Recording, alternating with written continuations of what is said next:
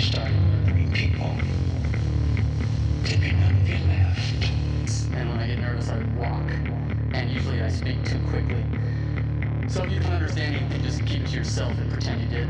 I'd be very, very careful who you talk to about that, because the person who wrote that is dangerous.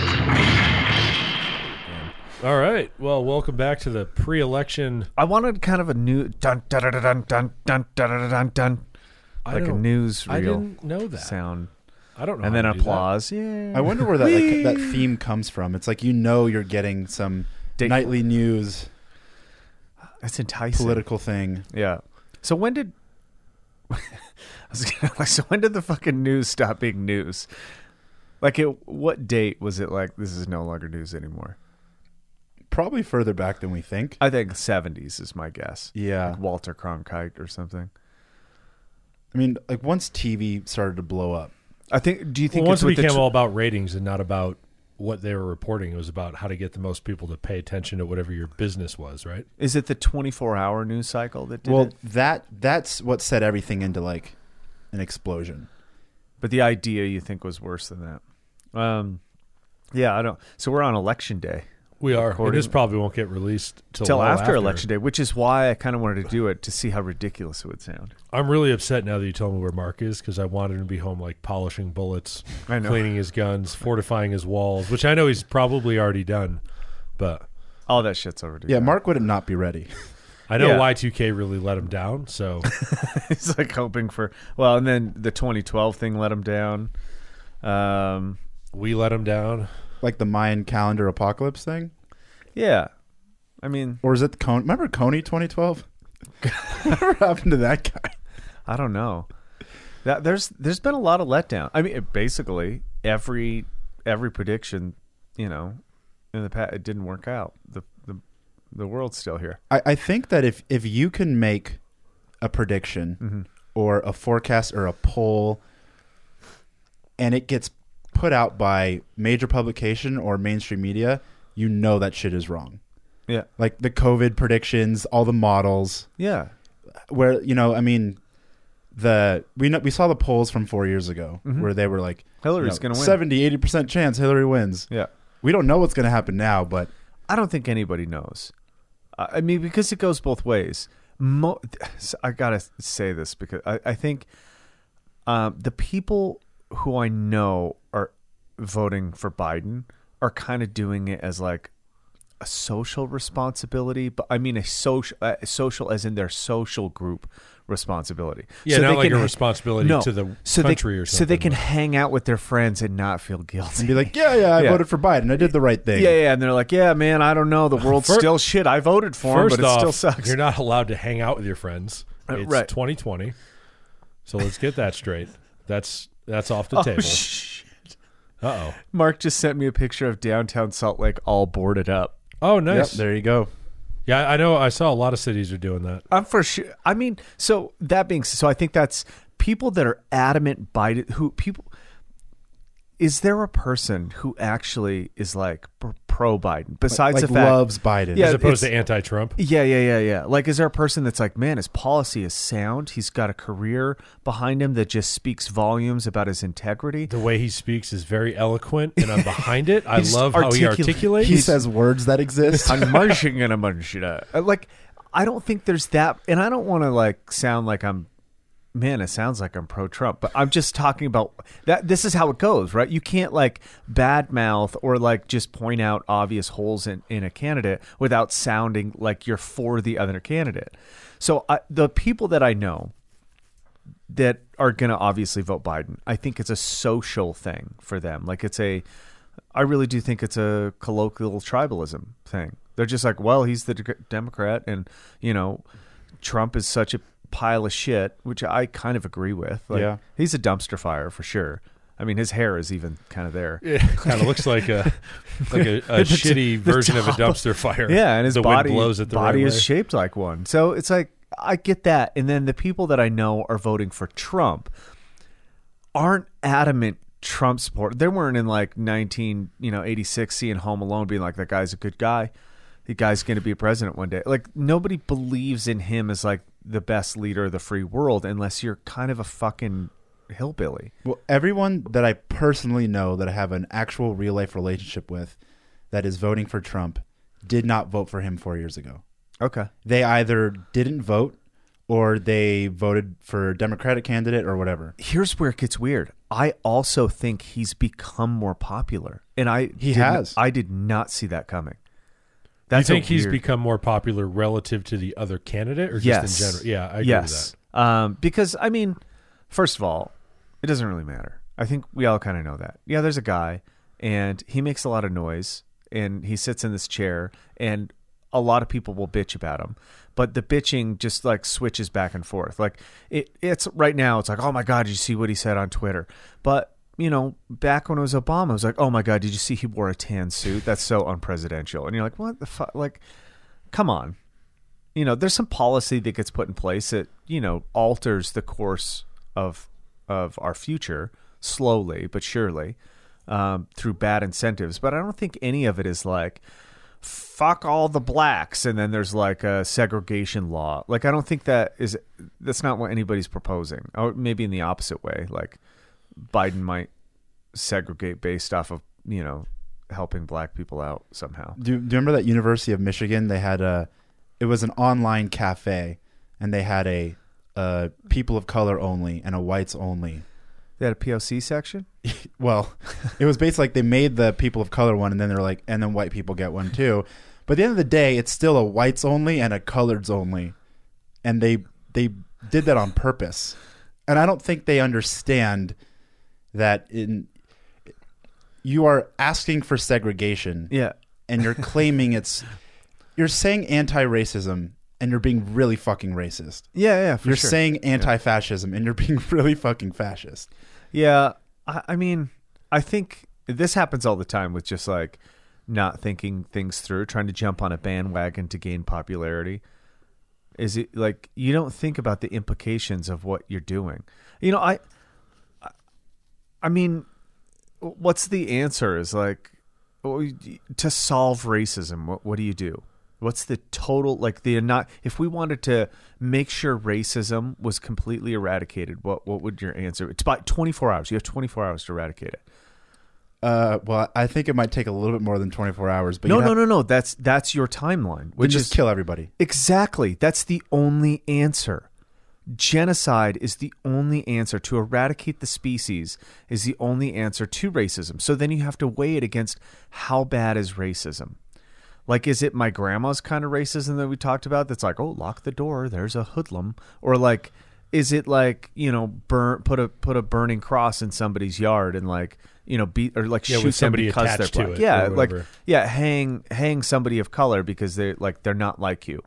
It's probably somewhere in between most cases where it's like a subtle racism, um, and A then maybe- microaggression, if you will. yeah, or like a private, privately racist person. This is what kills me. Is like if people are racist, like and they're and they're like hiding it. Why are they hiding it? They're pretty bad racist. That's pretty bad, right? Like you must not be very like convinced of your own supremacy. right. It's like if you have a bunch of friends of varying racial backgrounds, religious backgrounds, Yeah. you know, sexual orientations or preferences, whether or not I'm allowed to use that term anymore. But Orientation. orientation, okay. Is that like the direction you're pointed in? Is it like a compass or something? It just spins. Orientation is a perfect word for it because you just never know where it's going to end up. Eh, but and so but it, so in your life it appears that you aren't but then behind closed doors you are Mm-hmm. you're just really bad at being a bigot if the argument is oh well you, if you have black just because you have black friends just because you have gay friends whatever it is i don't know if you're nice to people and you have friends of varying backgrounds you're probably not that hateful Or if you're nice to people and you don't have friends of varying backgrounds, you're probably also not that hateful. Maybe just grow up in an area where like you don't have variety to choose from. Yeah. yeah No, I'm not saying it's good, bad. I just I think it's indifferent. But i think know, i think most people are generally good people and they don't want to do bad things I disagree with your assumption, but I'm glad that you have it because at least one of us is positive. I think I'm somewhere in between both of you. I think which so, is yeah. really weird because I don't know what that would be. But I think I think most people want to be good and they end up doing shitty things. to a degree, Yeah, or they bad, want to bad incentives. be attached Yeah. to this, you know, because we're highly tribal, tribalistic people, yeah. and it's like you want to associate with this group, so you say the things, and now we have media platforms where you want to like be a part of the thing that's happening and say the right thing, Mm-hmm. or you know, and it has to be controversial, and it has to be this way or no other way, and that's kind of I think where we're at in the world. I think there's too much to ta- to keep track of, especially of issues that aren't pertaining to most people. Yeah. Right? And that's to say like sorry, but in your daily life, like racism is not a problem. Like it really isn't. Uh, for most people. The argument against that would be you're privileged, so I'm- you don't see it. I'm talking right? in general. Sure. Like not just from my perspective. I'm saying like given the order of things that will make you live or die, racism is not even on the top 10 list. yeah. When we're talking about what kills most humans. COVID. Mosquitoes actually. Oh, well, Well, give it give it killed more people than anything else has ever. Exactly. So that is number 1 when we're talking about what allows us to like keep living. That this is what I'm saying is like what are the odds that racism kills you? And we we we can agree that that's like the most important thing is to first stay alive. The I mean- second thing might be to have a good life, but the first thing is to actually be alive. If we're talking today in a developed country, Mm-hmm. Probably infinitesimal to small, like infinitesimally small. like fractions of a percentage, Yeah. like right? arguably statistically insignificant. Uh, well, that's two percent. Two percent of the population. That means like out of that means out of everybody ever like eh, let's say in a year there's three hundred and we'll just call it four hundred million people, right? Statistically insignificant means less than two percent. So you're talking about what is that? Two. It's a lot of fucking four- people. That's like eight million people a year would die. Right. Anything less than eight million people is statistically insignificant. And there's no way it's 8 million people. No way. because we've done that. That's called the Holocaust, right. and y- you might be associated somewhere being a Jewish fellow yourself. Yeah. Uh, that, the Holocaust is a really weird thing because it's Some people would agree with you. it, it's it's our it's our arguably closest to modern. It's it's just this the the straight go to. It's why everything bad is a Nazi because Sure, it's, yeah, it's yeah, the yeah. thing that like sort of like in living memory about sure.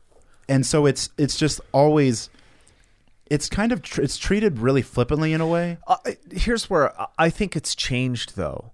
Like, I think directly after World War II, um, most people were not as afraid of Nazism and and, and white supremacy as they were when it started to gain more momentum and fear in the late 80s and 90s.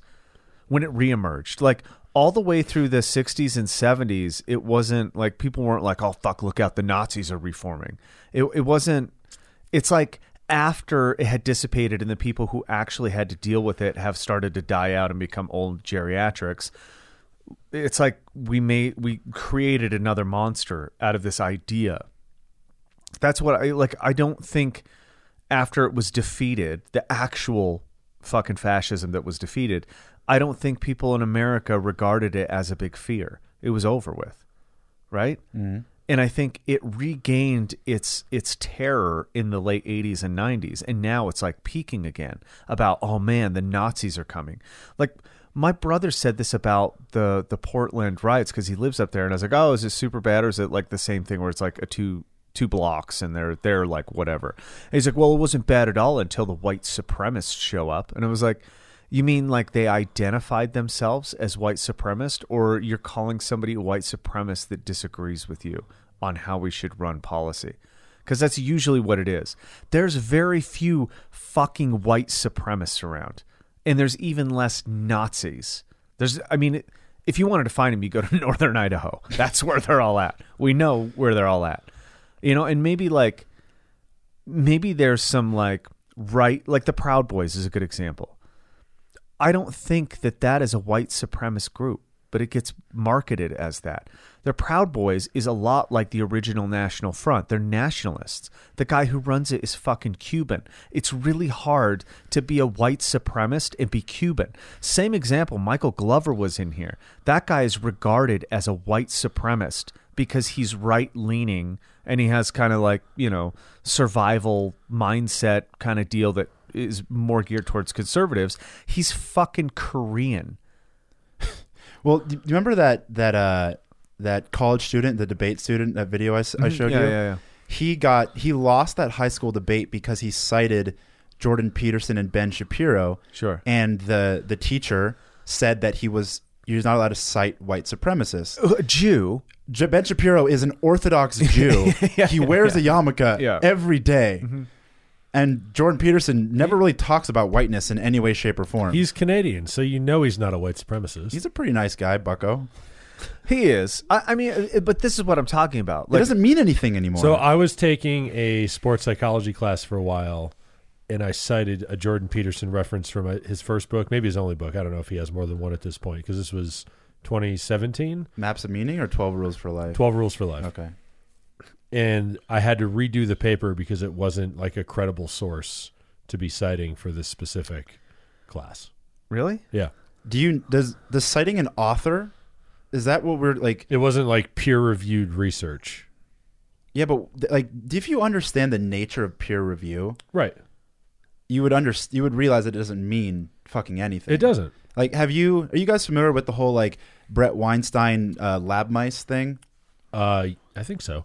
So he when he's an evolutionary biologist and when he was a grad student This was for like the mice that were like inherently yeah they Like- had they had longer telomeres which basically Yeah, means they they're were- more resistant to all they were disease. bred to be like more resilient than Well, it's not that they were bred purposely for that. It's just they were bred in captivity, and that's just sort of the evolutionary outcome that came of it. okay. Well, here's where I don't get that. Like, it's not okay to cite people that pertain to a certain part. Like, I get it. Sounds super fucked up to be like, "Hey, to prove my point, I'm going to quote Hitler or whatever." I I get that. That sounds really fucked up. It's assuming that everything that he thought and did was wrong, but we have a whole host of um, pharmaceuticals that were developed in really unethical ways by Nazi Germany, like methamphetamines and Adderall. It's like if you have used Adderall, you've used a fucking Nazi drug. It was developed by them for performance enhancing. Yeah, I mean they they did a lot of I don't want to say great, but sci- a really effective science. Yeah, they, they that- broke some boundaries and so they, that we they could might know have some stuff. broken a lot of ethical, Yeah. you know, boundaries to do it. But we don't just We take full remove advantage the knowledge, Right. Because in a sense, that would be completely wasting all of the the the horrible things that were done. Yeah. Now you're just saying like, well, let's just we'll we'll allow all those horrible things to happen. We'll wipe the slate clean, and now we'll try to find new answers. When I mean, if something if something is a I don't you know don't want to use the term a scientific truth, but if we've learned something from our past, removing it from our our knowledge base doesn't really seem to be an intelligent thing to do. Well, it's I, I just don't get it. I, I mean, there there I'm trying to find out. I know there was some vaccines that they developed, and it might have been for polio or something. But I know they're responsible for like most SSRIs. And if you know how many people are on those drugs today, Everybody. you're like yeah, just about everybody over the age of 50. you're using a literal like white supremacist Nazi drug, but I can't quote something that like came from an Orthodox Jew who is white. Like, there's something inherently wrong with the fucking world when that's the rationale behind. It. I it. mean, if if Isaac Newton was a white supremacist, would we just not like? Would we be like, fuck gravity? It's not real. Would would that serve us? my guess is by all standards he was Probably. Right, like I mean, To, to today's standards. Yeah. Back then, he was just. He was just a normal dude. In, in which case, like, what am I today that will be revered as evil later? Well, that that's where the whole idea of right side of history is just the Right. most nonsense thing ever. That's right. Like you think that you know how history is going to turn out, and you think that what you say and stand for now is just going to stand for eternity. Yeah. It'll never be wrong. I mean, to be honest, like, if we're going into the future and seeing the biggest problem that'll affect society and, and the human species would be overbreeding, right? So they might look at us like, oh my God, they're from a time where they actually procreated. That is fucking disgusting. Like, they ruined Yeah, the world. Something like that is going Right. to happen, right? And you're We like, should want that to tear happen. down that statue. He had like three kids. But like, shouldn't we? don't we want that sort of like? I mean, hopefully, people see that as progressive in a way, since the planet's kind of falling apart, where we can look back in fifty years and be like, "Ooh, man, like he's not a bad person. That's just how it was back then." Right. And now we've learned from it, and we're gonna evolve. You're as a oppo- byproduct of your time. right? Pe- people think that if they weren't Germans in the 30s, that they would not have been Nazis. Like the chances are that you fucking oh, would have been. Oh, you mean because people don't think they're highly influenced by media and propaganda? Says all the people they're like Bernie or death, and now they're like Biden or nothing. The- like, the- what the fuck? the Babylon Bee had that meme. It's like man who is supported by academia, the media, major Yeah. tech companies is part of the resistance. Yeah, yeah.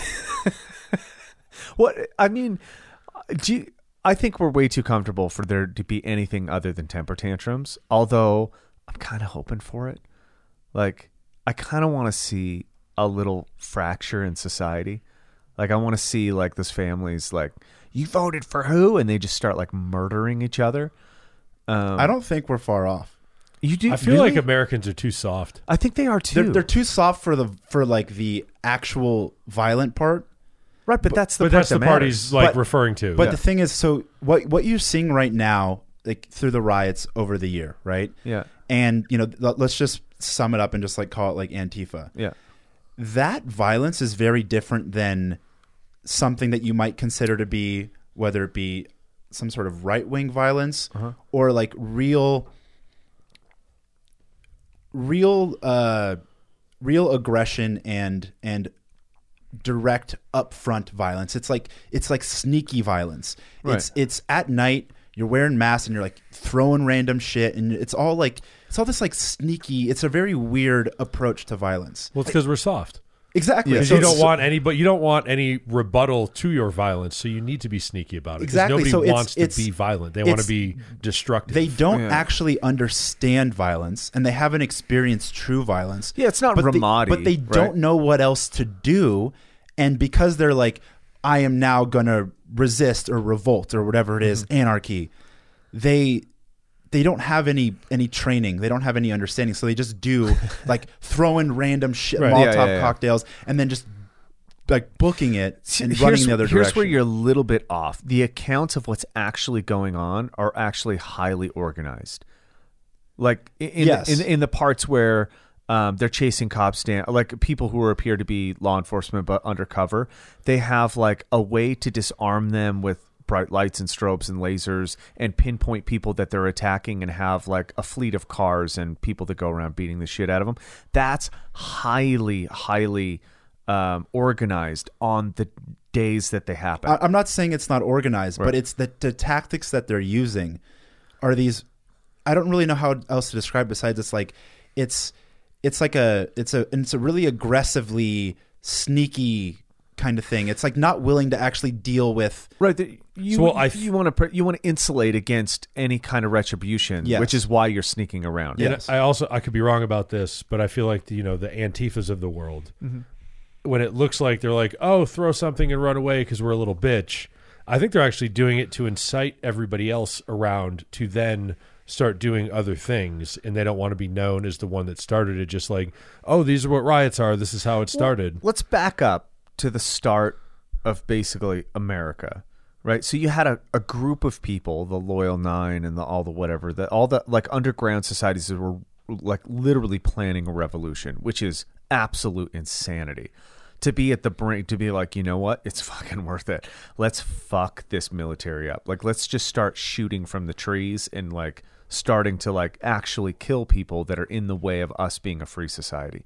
That to understand that is also to be like, whew, like you really life has to be pretty fucking terrible Yeah. for you to take that step collectively. And then you got to have enough people to make it a realistic ambition. So right now, people are like, "Yeah, resist." You're like, "What are you talking? Resist what?" Like, what are you resisting? Just a president that tweets, or are you resisting, you know, re- resisting, you know, Twitter's doing something that you disagree with, and you can't post your flag, and so you're like kind of mad about it. The re- it's kind of a joke, but you got to think back then, there were some pussies. Like, there's going to be some people's like, fuck you guys. You guys are crazy. I'm not fucking firing at the English. Like they'll kill me and my whole family. There's probably a lot of people are like, you guys are on your own, and then after it's settled, they're like, thanks, guys. Right. right? Oh, Like, totally. there's gonna be. I think now the majority are the people that are like, you're on your own, and then there's a couple people, but it'll be, what are we gonna resolve? Like the resolution to me, I think is really strange because I do see a divi- I see two different countries right now, mostly because fifty percent of the people that are um, against, let's say, conservative, let's call them liberals, they won't even raise an American flag. That's a symbol of like white supremacy or whatever. That that's really weird to me. They're like the country that you live in that you want to reform, you don't associate with. So In, in the country that allows you the freedom to do exactly what exactly, doing. And I would say, man, we really should split down the middle. I mean, is there is there another solution if our culture is this divided? I, I don't think so. No, we, we've gotten there's too many people, there's too many different ideas, and now we can't even agree on the tenets and principles that make us a binding culture. Right. I mean, you have you have like actual democratic politicians who want to rewrite the constitution. Yes. Which should be fucking insane.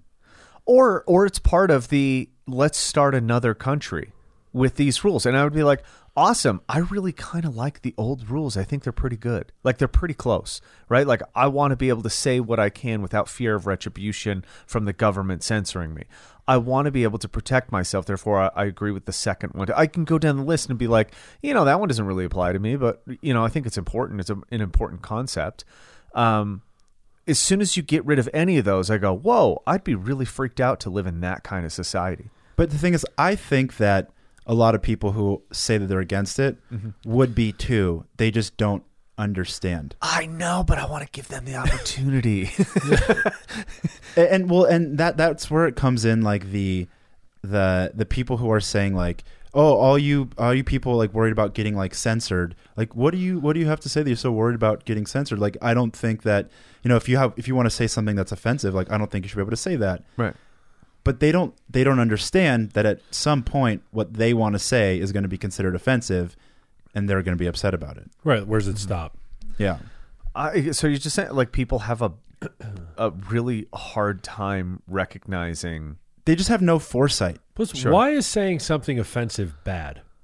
No, i don't think it is I, don't, think either. it is either. I, I mean, I understand, like, being offended by certain concepts. Like, I'm offended by the concept of, uh, Being able to have as many children as you want. yeah, like, that offends me. So I just don't do it. And then people that do do it, I kind of make fun of. as like you're a disgusting human being. You're basically like a, a vaginal conveyor belt. Yeah, and I like again like I don't think saying things offensive is wrong. I also think if you say offensive things, you should be okay with the consequences Yeah. that might come with the offensive things that you're saying. Right, that lady that like posted that tweet or whatever that like flew to Africa, the original like sh- internet shaming that the happened. first person yeah, It was like the That- first person who was like, "Whoa, whoa, whoa!" But she, what happened to her? And she just made like a sh- follow. She had like a hundred followers, and she made some. I forgot what it was. she but it was said like, she said i'm going to africa hope i don't get aids Just kidding. jk I'm i'm white. white Yeah, yeah. Terrible joke. I mean, probably funny privately to a bunch of uh, people that would uh, know her personality or whatever, know that she was joking. I'm. I'm going to go out on a limb and say that she's not really a white supremacist. Like she's not the but Korean if you actually listen to what she's saying, Yeah. she's not saying that I'm a better person No. because I'm white. She understands the privileges she's afforded by being a, a, a white person of certain amount of wealth that she's going to have good medical care and she's not going to get AIDS. or technically, she's just making a joke statistically. yeah. like y- you could make the same joke about like ah i'm gonna you know hope i don't get covid just kidding i'm not a fat morbid obese person that has type 2 diabetes you'd be like well statistically Yeah. you don't really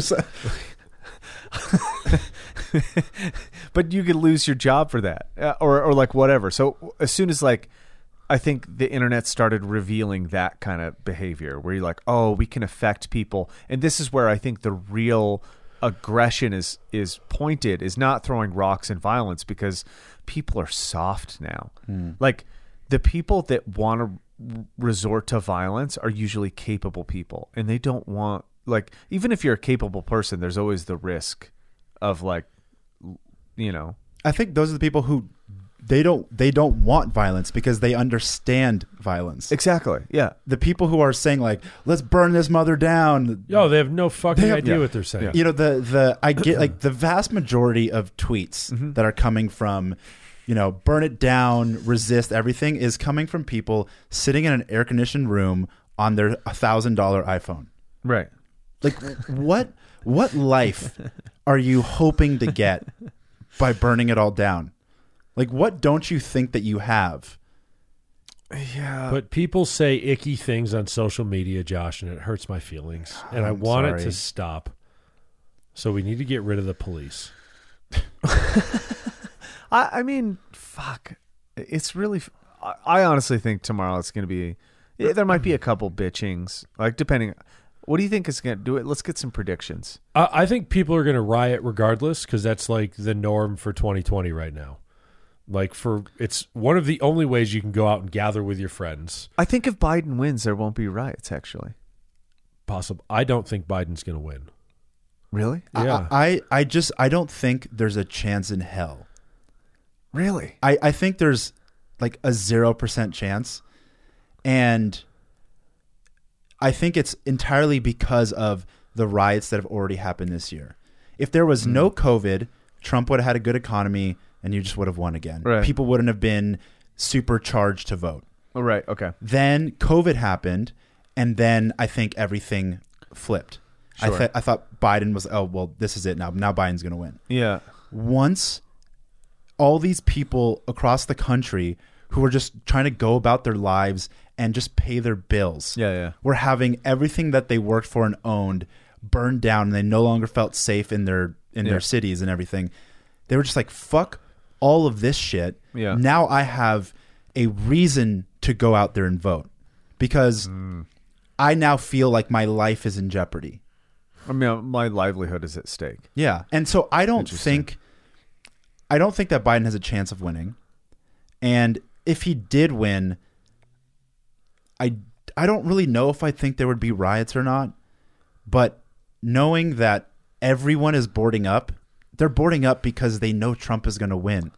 Well, I I also think um Isn't to riot a fair? Sorry, isn't to riot a fairly liberal activity though? I mean, mo- like in modern times, I think, but I, I don't know if there's there's not a history of. I, mean, I mean, I'm not saying protest. I'm saying like No, burn I- shit yeah. down and throw stuff. It's it's it's not a fairly. It's not a conservative act. So I think one of two things. It'll be a riot if Trump wins, or it'll be some sort of aggressive celebration if Biden wins. Because Oh, interesting. like uh like when the Red Sox won the World Series Yeah, and they yeah, yeah. burned fucking cars. Yeah, and, yeah, yeah, like you're like we're gonna destroy shit. our city because our baseball team won. And you're like that doesn't make sense. this is how awesome. but I also are. think there's you know there's the Antifas of the world that have these plans for creating and inciting riots regardless no matter of who what, wins. yeah, no matter. And they're going to be like, we have the stuff set up, it's all in place, buildings are already prepared for it, the streets are cleared, police are expecting it. We might as well just fucking go do shit. Can, can we agree on one thing though? That regardless of what happens, there will be mass crowds of people who were saying "Stay home, COVID, be safe." Sure, yeah, they're, no, they're, was- they are going to take to the streets, whether in protest or celebration, Mm-hmm. and they're not going to be social distancing. of, of course. yeah, but you won't. But we've already decided in America that it, you don't need to wear a mask or social distance when the, the virus knows. The virus Yeah. knows your. It's like your sitting morals. at a table at a restaurant. You have walls up at your table when your mask is off that the virus can't spread anywhere. Same thing happens in a protest. Mm-hmm. If you're holding a sign in protest of something that is social justicey, the virus is kind of But the virus also knows that when you're getting up to go to the bathroom, and then you need to be masked Oh, up. from the restaurant. Yeah. Yeah. it does. Like, no, no. It's a highly intelligent virus. well, that's why it's racist. But That is. Are you also saying accurate. that that intelligent people are racist? I'm saying that intelligent uh, viruses, Intelligence is racist. intelligence is racist.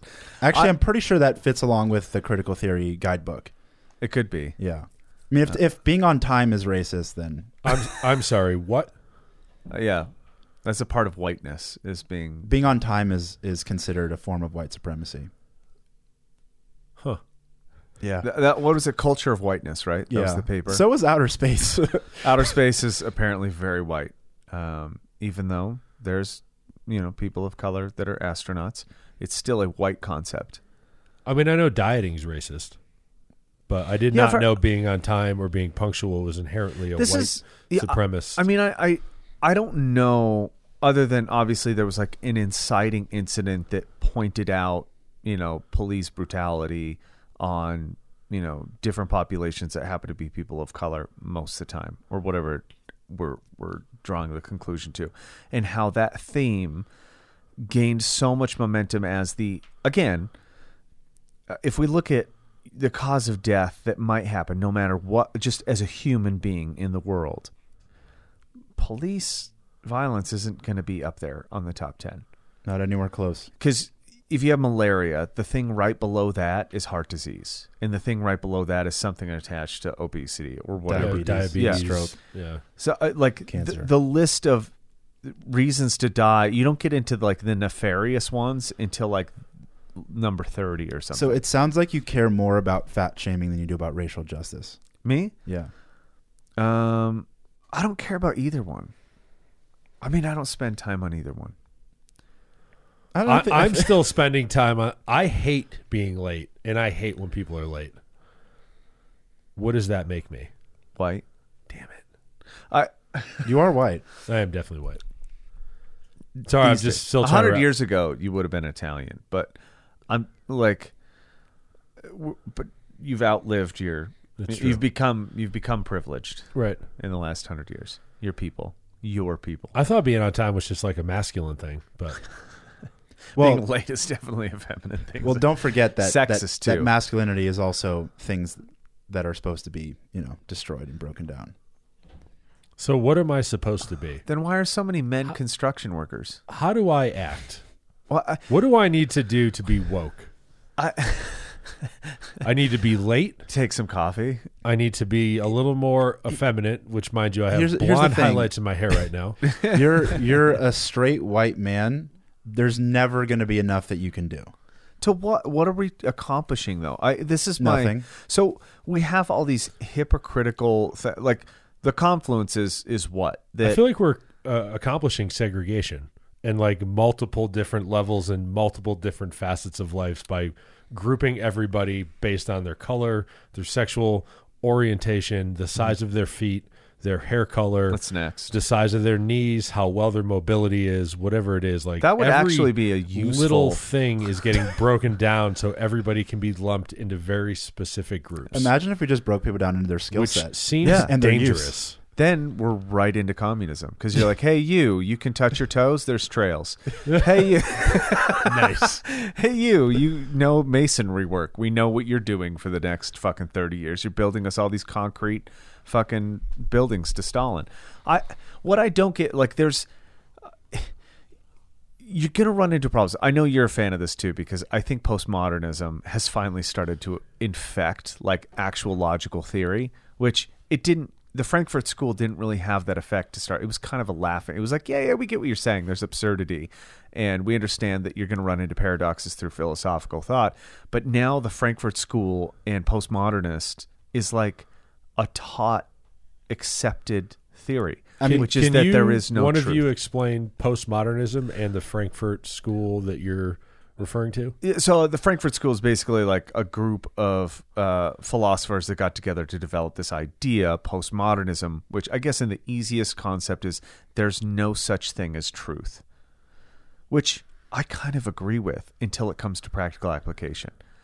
Um, when you have because there's fact and then there's truth, Right. And every truth for each person is different. perspective. Yeah. So it, it's basically a take on that, but instead it's become uh, my personal truth. Right. Like they, instead of saying there is no such thing as truth, they're saying my personal truth is the only truth that matters. It's become very like Yeah, like don't this is what I believe, so therefore you also have yeah. to believe. Would you agree this. with that as like a pretty summation? For yeah it's in, in simple terms it's it, it- there is the the breakdown of the idea of like facts and truth and that's where things like logic and math and time are considered white. white i guess because white is the boogeyman Right. right and and my my own personal truth my lived experience it, you know in a sense it's kind of a form of sol- solipsism but it's just like that is the truth but your the way that we're treating it today, it's like that is only the truth if you are of like some sort of marginalized person. Right. Um, so the the way that that all this stuff has sort of like subverted through our culture and our institutions in our in our schools and and and not just that, but like you know the the you have you're having the government and and the military and, and nuclear bases sort of teaching this like critical theory Critical approach theory, to yeah. to race.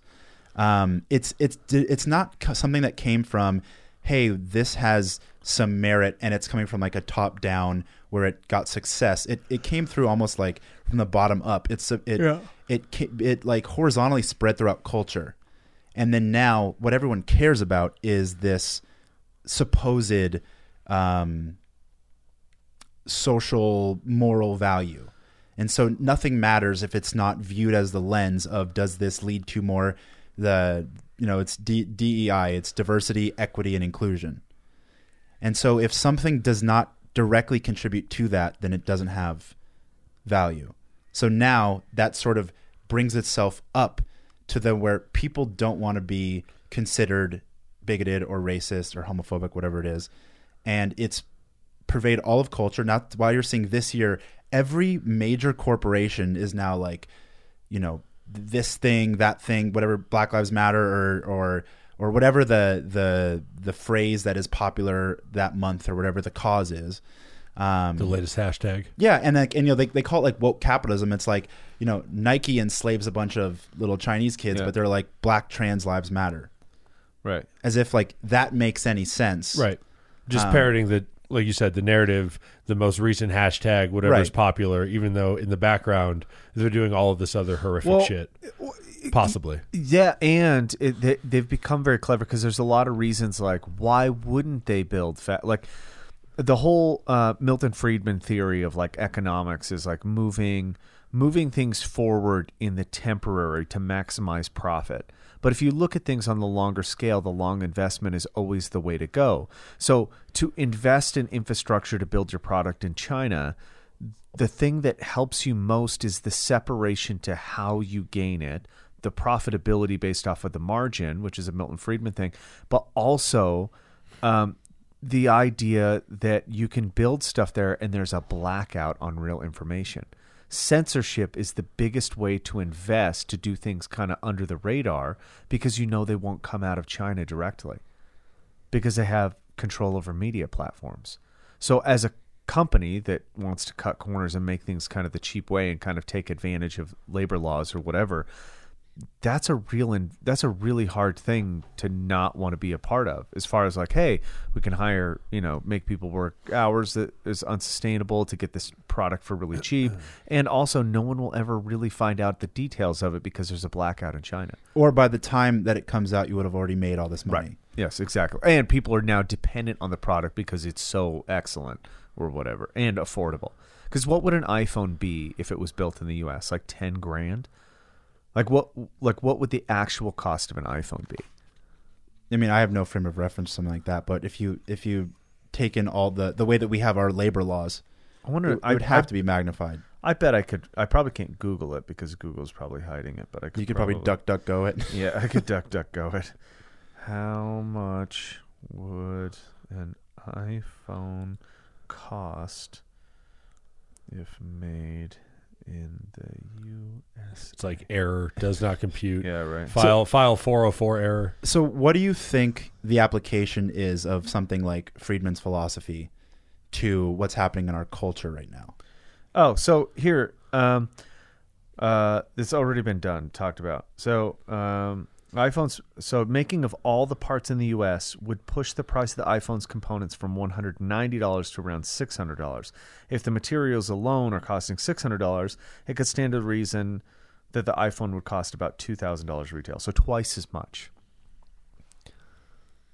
I was just say, or Apple makes less of a profit, but we know that's not a thing. No, it's not. I mean, do you think any fewer people would buy the iPhone? No. You just put it on a payment plan. Yeah.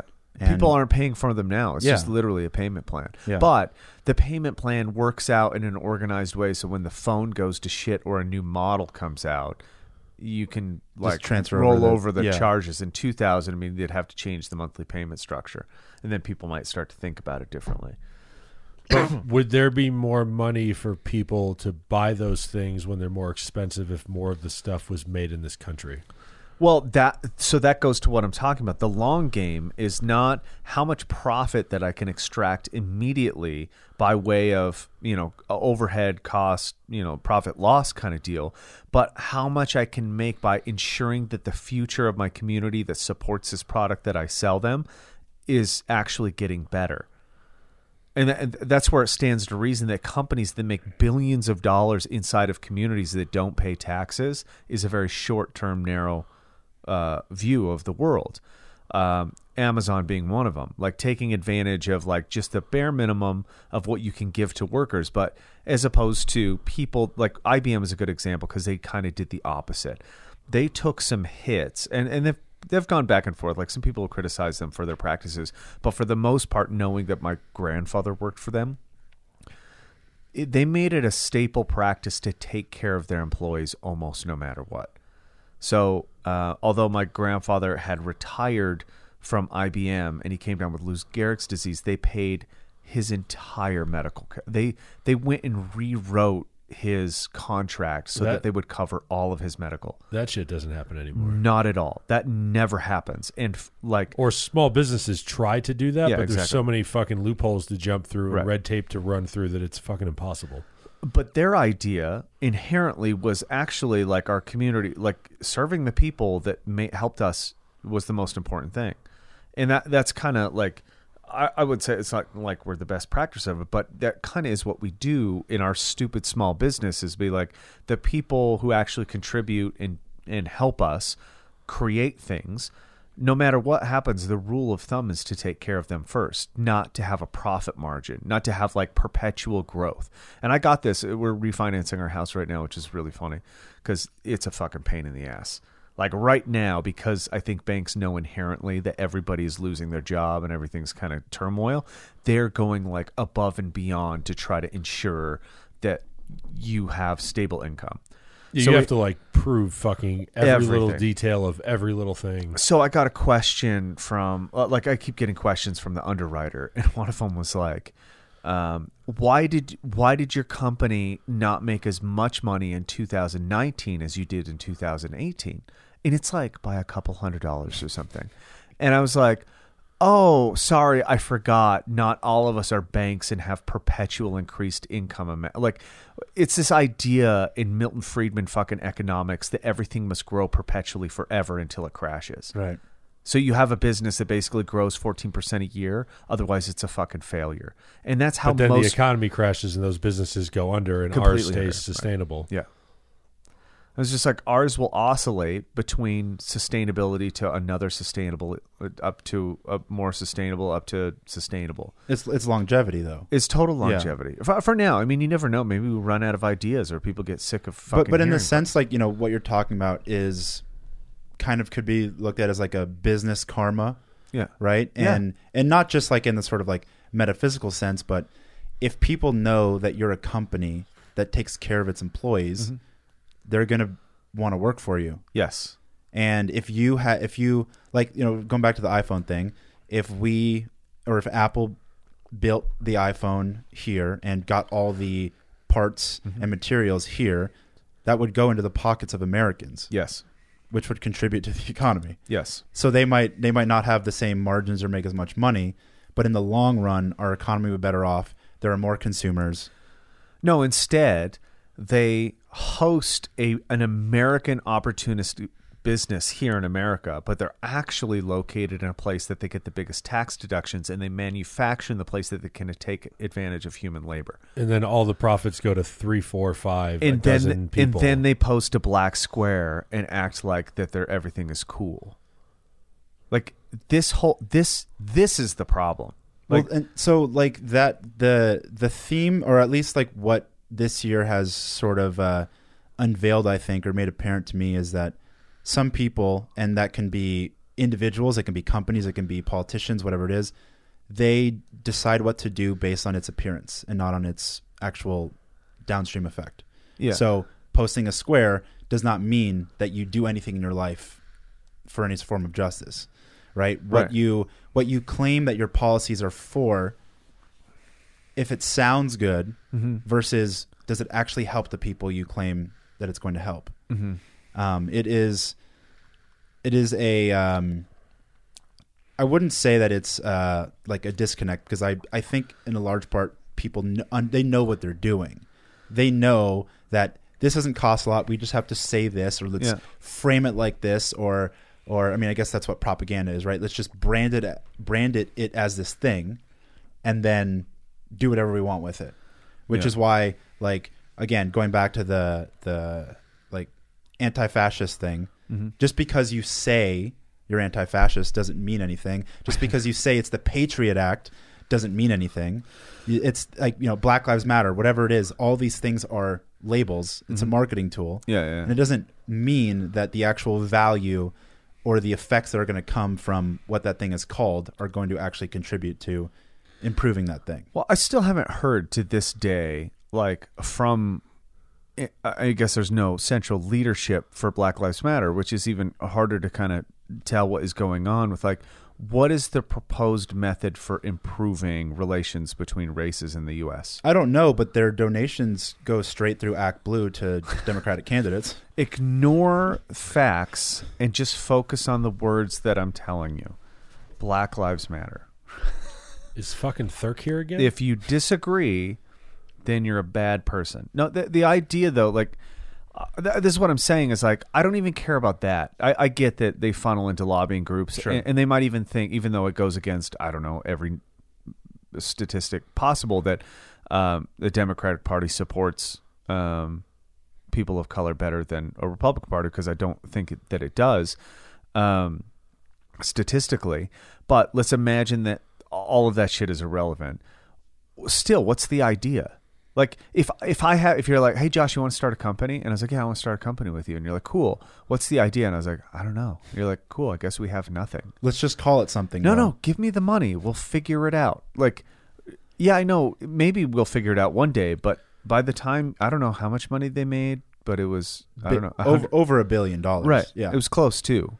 Um, Um, so now you have a billion dollars and you still have not one idea. Well, I can't say what what their message or movement or you know actual money is directly going to, but the the idea that is getting pushed around the most right now, and you know like Kamala Harris just posted a little like a little comic, a little cartoon thing mm-hmm. about it. It's the concept of equity, right? Right, right. right. It's the idea. oh yeah, the equality versus yeah. equity. So, you know, the the the the sort of like you know, quick description is like equality is equality of opportunity and equity is equality of outcome, right? Equal uh-huh. opportunity versus equal outcome. So the idea is that and that's kind of like where reparation comes from. If you give people who are disadvantaged, you give people essentially just money or positions or or or, or uh, enrollment in schools. That the end goal is that all people will just be the same, which is communism. Which go oh, no, I think it goes against nature. Well, it, it Uh, is I- I- because and so like this like I un- unfortunately started spending a lot more time on Twitter this year because why not? And uh, politics dominates Twitter. Yeah. And so you have a lot of what otherwise would be considered fringe ideologies very prominent on Twitter. And two of the most that I encounter is uh, anarcho-capitalism and anarcho-communism. And both sides claim to be the true anarchy Right. but the the thing that I've noticed that comes from the communist side is their interpretation of anarchy thinks that there will be no hierarchies. But the only way to enforce or the only way for there to be no hierarchies is to enforce that. Right. Which, means it has to come from a a form of governance, Yeah, yeah. a governance, right? Right. So in nature the rule like the the laws of nature win and some people are predators and, and some Right. things are prey and the the the the food chain sort of sets itself nature is inherently hierarchical so the only way to get rid of that is to try to constantly be like cutting people off at different places and force them into this like arbitrarily equalizing things. Right. Right. But that that would somehow think that like we all as I mean, look at the three of us in this room. Yeah. We all are built very differently. We all mm-hmm. look very differently. We all have different skills. The only way to make us the same would be to like you'd have to kind of beat us to death and sort of just put us in a pile on the floor that we couldn't do anything. Or The Holocaust. oh, I was just gonna say you just demoralize somebody past the part point of no hope. That works too. Right. I think I just said the same thing. Oh, right. Possibly. Right? it could be. Because yeah. I just meant like the idea of it. Like if we're all, at least from photos I've seen, I wasn't at the Holocaust because I'm only 36, but it sure seemed How like dare you?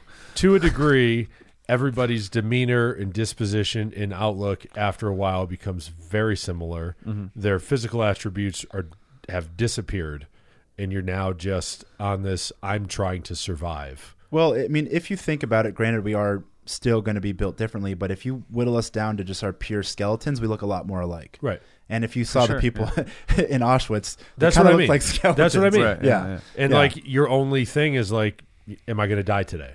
And then all of your other intellect and physical advantages are sort of out the window because you're not the but ones with the they the had guns. to get to that point because if you if you if you know that like death is certain right from the get go because it's like the main threat, then you'll fight. You'll fight or flight. Which is why it's like such a oh no we're just gonna go to this nice camp here and you're gonna oh, hang Oh, out with your family and then you slowly bleed them out of hope. I think you know to some degree that's how every major authoritarian mechanism works. It's just like slowly putting somebody in a worse and Yeah, worse it's the frog in a pot of boiling water. Yeah, yeah. yeah. which I think is a really bad analogy because that does not work. Does it not? Have you tried to boil a frog? No, but I've heard somewhere that that was actually that doesn't happen. That eventually the frog's like, "Fuck this." I'm yeah, getting it's out of here." fucking way too hot in here, guys. I'm, I'm going to jump out. yeah, this is a. I'm gonna die. Like it's just a mechanism. I I think to your analogy, I like to imagine Mario Brothers, the equity versus equality thing, where if you get somebody who sucks at Mario Brothers, you can give them all the mushrooms in the world. They'll keep dying, right? Because you can only hold so much. That's because they can't see the TV screen anymore. right. I think they're they're using the wrong mushrooms. But there's a, actually another there's another funny remark on there being like um, amanita muscaria is the mushroom that's in Mario Brothers and it makes you grow. Hmm. That's a different theory.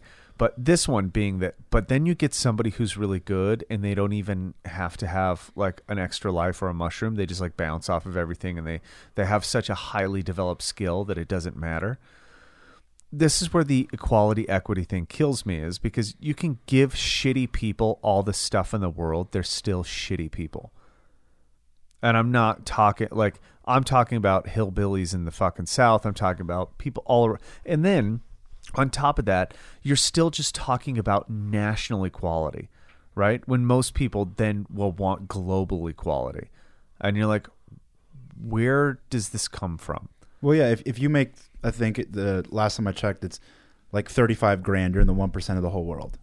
yeah Yeah, it's not, it is. Oh. I think it is that. I Or it think might, if- it might be 25 grand. Even better, I think this is still true. If you have like ten to fifteen dollars in your pocket and no debt, you're richer than ninety nine percent of the world, including Yeah, Americans. That sounds right. Yeah.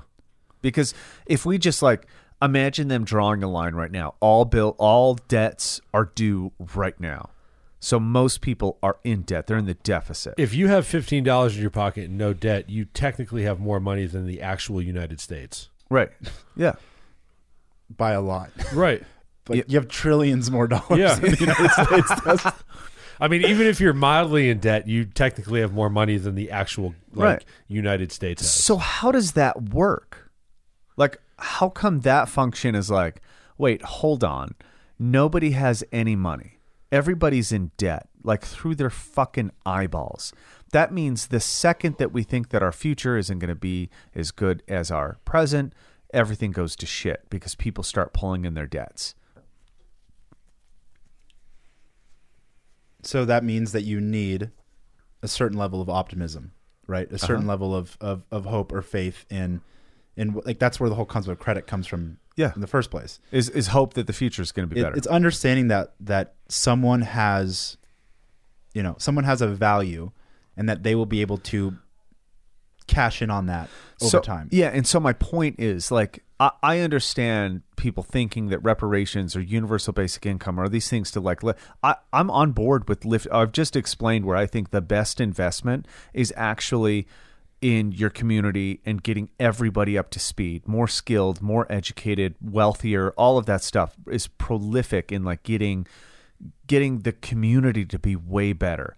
That being said, giving people money somehow doesn't accomplish that, especially if it's a function of the federal government controlling who gets what. That happens to be a really bad mechanism, right?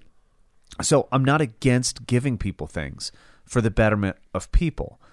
I'm just saying it doesn't work because of the function of credit. Because you have to you have to you have to understand where that money comes from. It's calling in debts, right? The the government is calling in debts in order to pay other people, and whenever you call in debts, you crush the economy because you're you're basically saying we need to like tally this so everyone can equalize. It's a for sure way to like demolish the economy. Yeah, I mean, it's you know, if you're going to increase taxes and then you're going to give money to people, you are both removing the um, um, the the the buying activity of all the people that you're taxing. Yeah. You're going to you're going to limit their uh, perhaps their like entrepreneurial endeavors, which are things that create value. Um, and then you are giving someone something without any sort of um, kind of earned process, which doesn't give them value for the money, Right. does not teach them any sort of skills. So, to what you're saying about um, working on developing communities, right? That's something to do with education and developing some sort of skills. That with that comes experience, and um, th- there, there comes a an understanding of the value of the uh-huh. work that was put in to then receive something in Well, the end. Well, that's the what give a man a fish he can eat for a day, teach a man to fish he can eat for a lifetime. Exactly. And so reparations is saying, let's give a bunch of people a bunch of fish, not let's teach a bunch of people how to fish. Right. The problem is is that we have this thing called public education and it sucks. Yeah. It's- We're- we don't teach anything worth knowing, if No. I'm not mistaken. I mean, we've gone over some of the stuff London is going through in school right now, and it's absolutely fucking ridiculous. Like, it's nothing that's going to make her like be a productive member of society. I mean, Right. she's going to be just fine because she's a better cook than 99% of the people I know. But like that being said, like they're not learning anything, especially No. now with the way kids are going to school. You're not learning social skills, how to interact, how to deal with people. No. You're learning how to like play on a computer. And now Yeah. they're trying to excuse because they have this funding from the government to take care of education for our children. They're somehow have to excuse their payment. So they've come up with this like bullshit system to excuse an educational process, which has not been proven to be effective. Like there's no proof that them sitting on a computer for six hours a day, eh, like helps them versus just helping people around the house. No, I mean if, if you if you had kids right now, I mean mm-hmm. you do, and what you did with them is you completely remove them from this online schooling that's mm-hmm. currently happening, and you just had them do real things, accomplish uh-huh. tasks, spend time learning skills, and also like went and ran around the park with some uh-huh. friends. They would be vastly better off. I completely agree. Yeah. and and like you know to what you were saying like you know the the the education system specifically the public education system before now at least it led to social skills Yeah, yeah. and some sort of you know teamwork whatever that is that's completely gone now mm-hmm. so i think it literally has not just zero value but it is a massive It's anti-social Yeah, skills. it's- yeah. I mean, I watched London, and I just use the example because she's here, like sit in the office and do her schoolwork.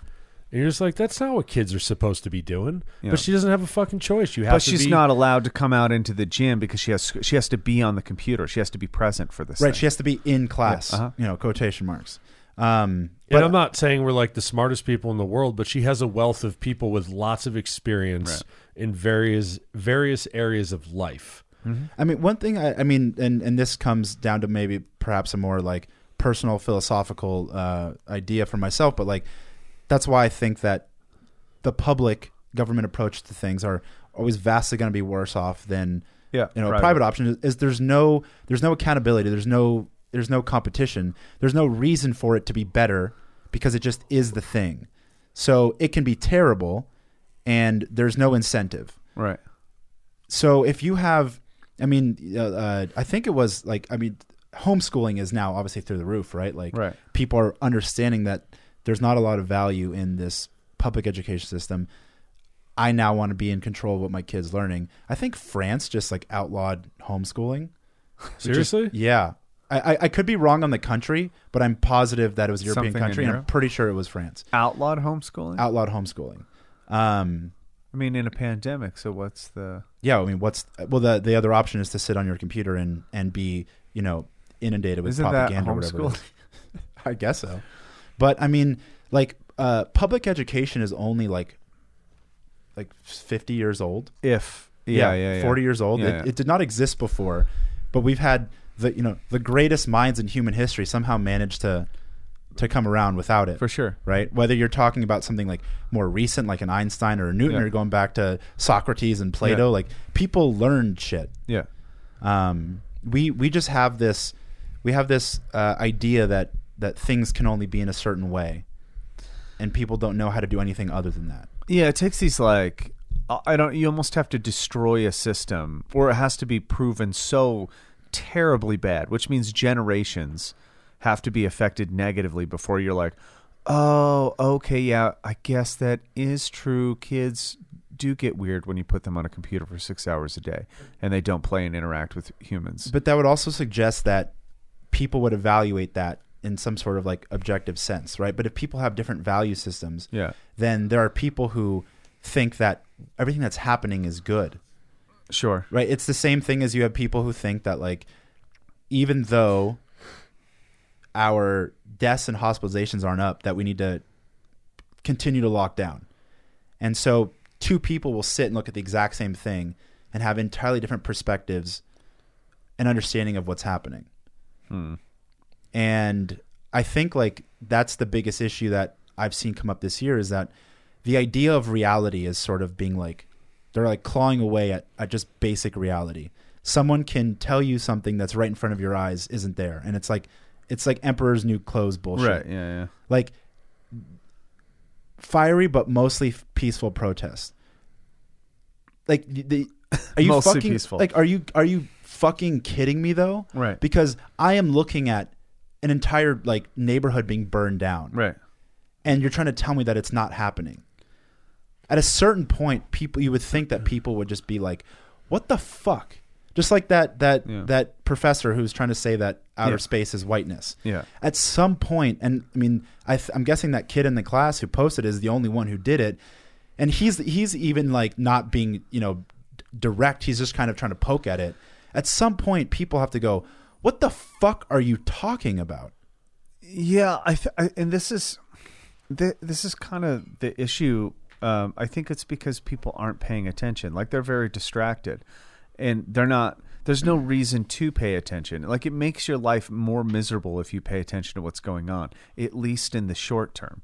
In the long term, it alleviates because you're able to see. Oh, okay, people are acting like this. I'm going to go over here and act like this. But in, in the short term, people are just like infatuated with like, oh, well, I just want to feel good right now. It's the reason why people eat to change their feelings and their emotions because they just want instant gratification almost all the time. And anything that's semi uncomfortable, like going, man, those people looting that store might affect me one day because I own a store in the next city over. Instead, it's like, yeah, guys, I agree with you. Just leave me alone until you're. So if you, it's the same thing, it's like slowly boiling the frog analogy. Um, most people don't realize that looting eventually gets to them, their neighborhood, their businesses that they appreciate, or their friends' businesses. So, uh, you know, it's like, oh, well, it's just one building. Oh, it's just like, but it's just a federal building. And you're like, you paid for that.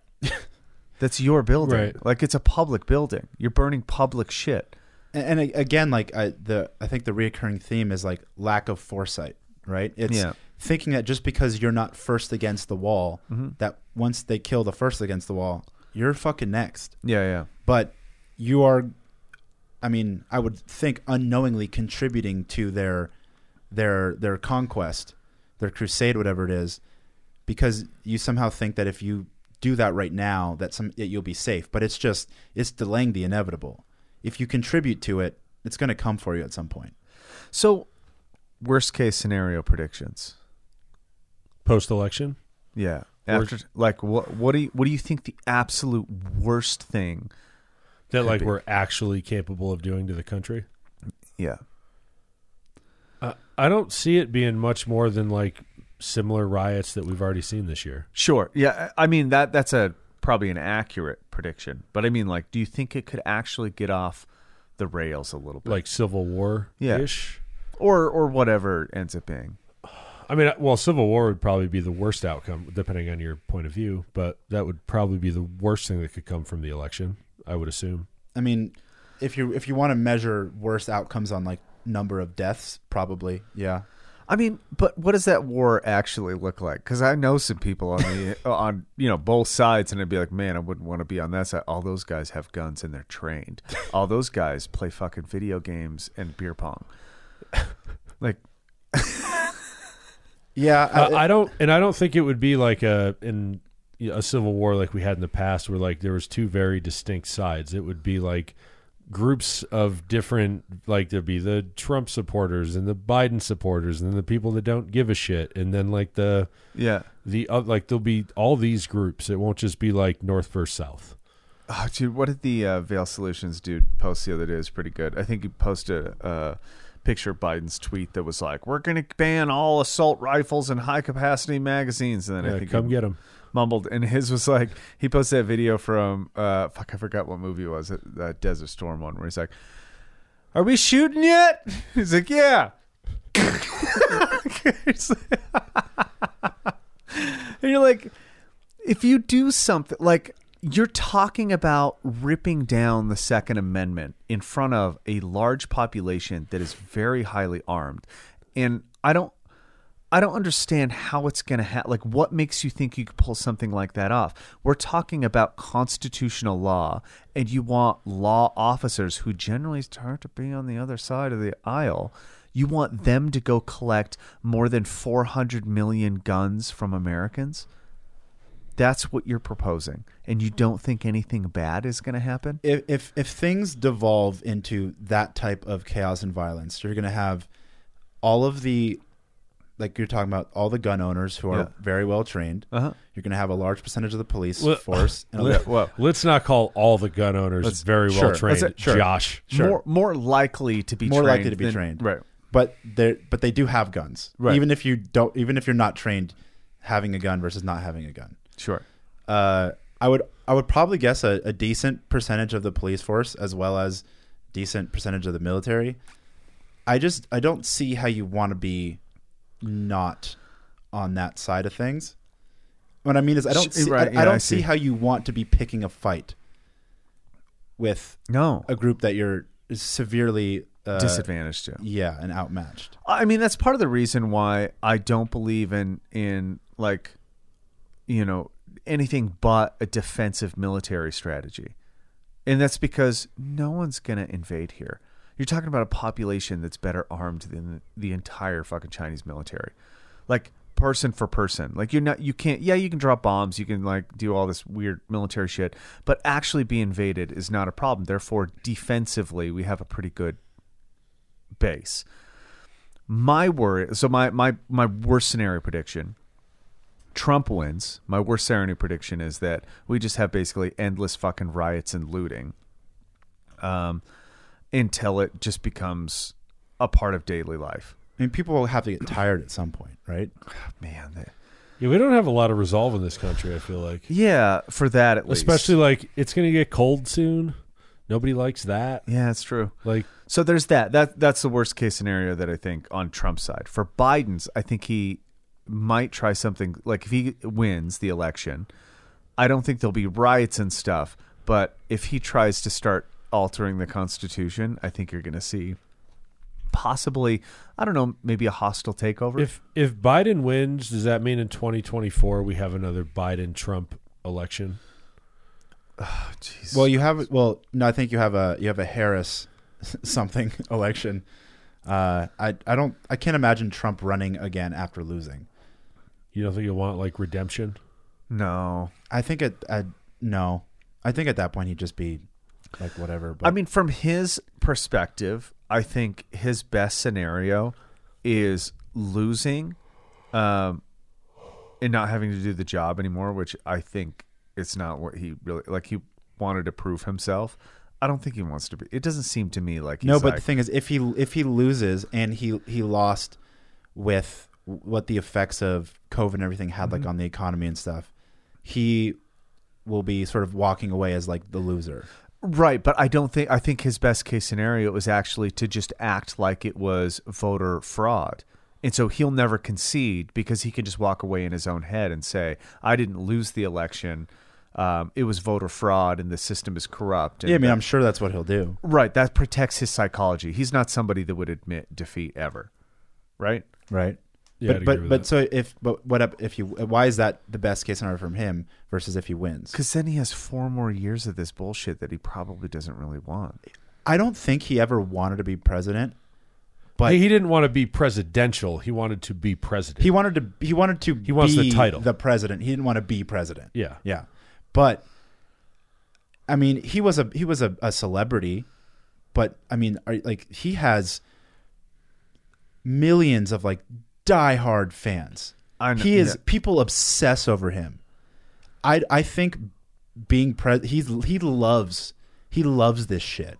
He loves mm. his rallies. He likes he likes I, campaigning. I mean, there's no better way to get attention. yeah. He likes the campaign process more than he gives a shit about any of the stuff that he does as president. Wh- Which is why, like, I don't. Maybe I'm wrong.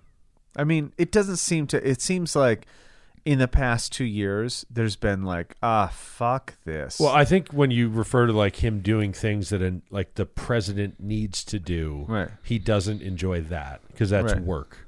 But when it comes to like calling himself president, talking in front of large groups of people that are like cheering for him and praising him and all that, I think Right. he like I don't know if there's a better high for him. I could be wrong, but that would be my take based on that's a good point. a seemingly narcissistic sort of thriving off, you know, the populist sort of person. Right. Interesting. Yeah, I mean, I think he's he's very much like addicted to this kind of like level of attention, Yeah. and and he in in in his in his mind having another four years, which would mean that he would be like you know undefeated, right? Yeah. Um, and you know, regardless of what happens, he says everything is the best and the greatest and all that, and he can sort of like walk away and go into the sunset as in his eyes and in a lot of his supporters' eyes, being the best president ever. And he will have this large crowd of people who adore him, and he just kind of gets to continue on his life being that. Yeah. I, I don't see anything that he would desire more than that. Okay, here's my realistic scenario. Trump wins.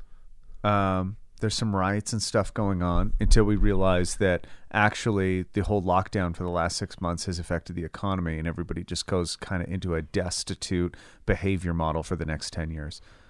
Yeah, I mean, the, our economy is going to be Tanked. tanked Yeah. for a while Uh-huh. because of this.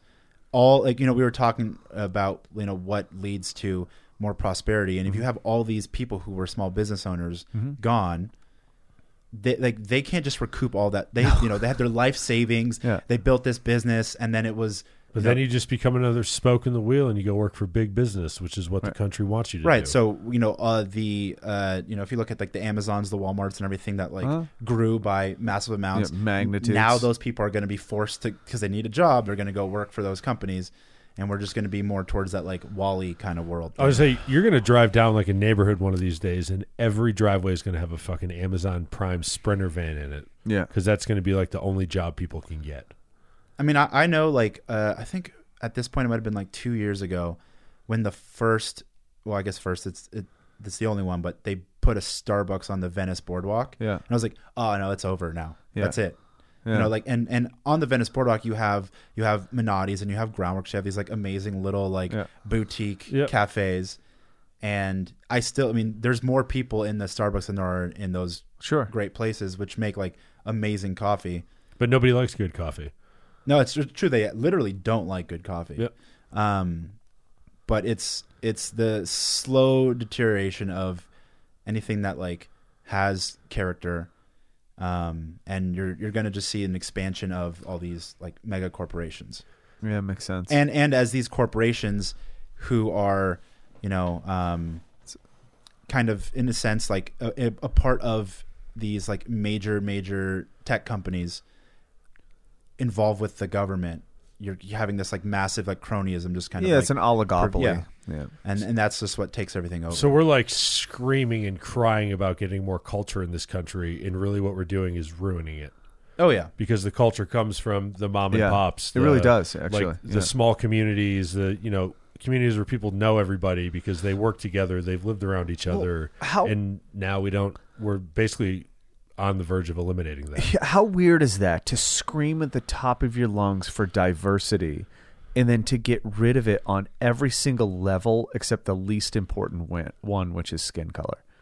Well, and that's the thing. I guarantee you, the people who are the loudest about diversity get their coffee from Starbucks, buy everything from Amazon. Yeah. They don't support small businesses in any way, You're Right. Yeah. but they think that they're And then they bitch because somebody didn't hire a person of color for a VP pos- position to fill in the like quota or whatever. Sure. And and also they you know they they hate capitalism, but they're still buying the shit. Yeah, from the ninety big- percent of their money goes to it. Yeah. yeah, yeah, to the worst fucking companies. And, and and then they're they're asking for uh they're selling their uh like I love communism shirt on Etsy yeah, right. for thirty dollars. or or they're bitching about Trump not paying taxes, but then they order everything from Amazon. Yeah. And Yeah, like, yeah, they don't pay taxes either, asshole. Like this whole fucking thing is just like filled with hypocrisy everywhere. Yeah. Well, because nobody looks past the first thing they see. It's all you read a headline, you don't read anything else, and then that's your narrative. And that's just kind of the way I think social media's made us believe news works now, or people are lazy, so they know they can get away with like, you know, writing this headline that's really provocative, and people go, "Oh shit, that's the thing," instead of mm-hmm. actually reading all of the stuff that's in there. Or the news now like chops off the part that like ties the whole story together, and they just tell you the part that angers you or mm-hmm. enrages you because that's what people want to hear. Right. I'm enraged right now. Yeah, I mean Rawr. So enraged. I love everything. I love all the comments on the internet. People are fantastic. I love people getting like all worked up over one side or the other. I just, I really want to see basically um, a combat sport in the in the streets between two totally out of shape people that are totally unqualified to fight each other. I want to see that over and over again. So you mean like presidential election? like Exactly. I was thinking the biggest loser, but with combat. Yeah, the biggest losers, but they take off the pads when they do their like American I, Gladiator. I thing. guarantee you because they're already padded. that if we did our election process through putting the two candidates into a UFC fight, Yeah, we'd be much better off as a country. I think so. Yeah, Especially just from the money it would raise.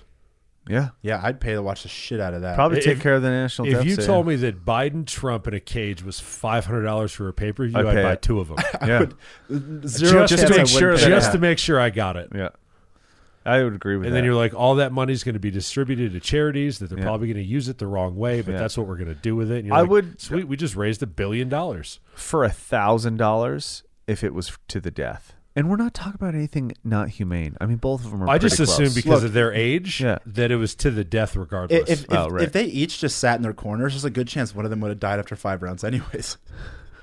just walk into the ring. yeah. I mean, every round you'd have to. Bruce Buffer would have to re go over the introduction so Biden would remember where he is and what he's doing. I mean, like I know Trump loves his like his, his like allergy medication speed, whatever it is, but like, what are they pumping Biden full of that he can even like get to the podium? Uh, yeah, Trump's definitely like a European Sudafed kind of Oh person. yeah, yeah. Did, was, did you remember that, that picture that there, there was a picture of him in his office, and there was a drawer that was open, and it was Yeah. full of Sudafed. It was European Sudafed because Which it I- still has methamphetamine in it. Oh, it's It has a, fucking what is it called? Like do, do, uh, doxamethanine or something? I can't I remember. know. the Yeah, I don't know either. It's the I think it's the same chemical that was in Jack 3D. Well, that one three dimethyl. Yeah, yeah, it's like whatever. super bad for you. But jacked ED. So now we know Trump's dick can't get hard Jacked because that's never worked out for anybody. what taking Jack 3D and getting Yeah, it. they used to be called Jack. People used to call it jacked ED. Did it make that you one impotent? three? Yeah, It- Really? Yeah, But it has like vasodilators and shit in but it. that I think that one three whatever just What's the thing that Duncan Trussell was always talking? About? He used to be addicted to like 7-Eleven boner pills. Oh, like the rhino shit. Yeah, yeah. Yeah. How And do he you get said, addicted to that. Like I you don't just, know. I mean, you I, I don't do think it you're once addicted and to you're the like, pill. I think you're addicted to the boners it gives you. "Do they Right. work?"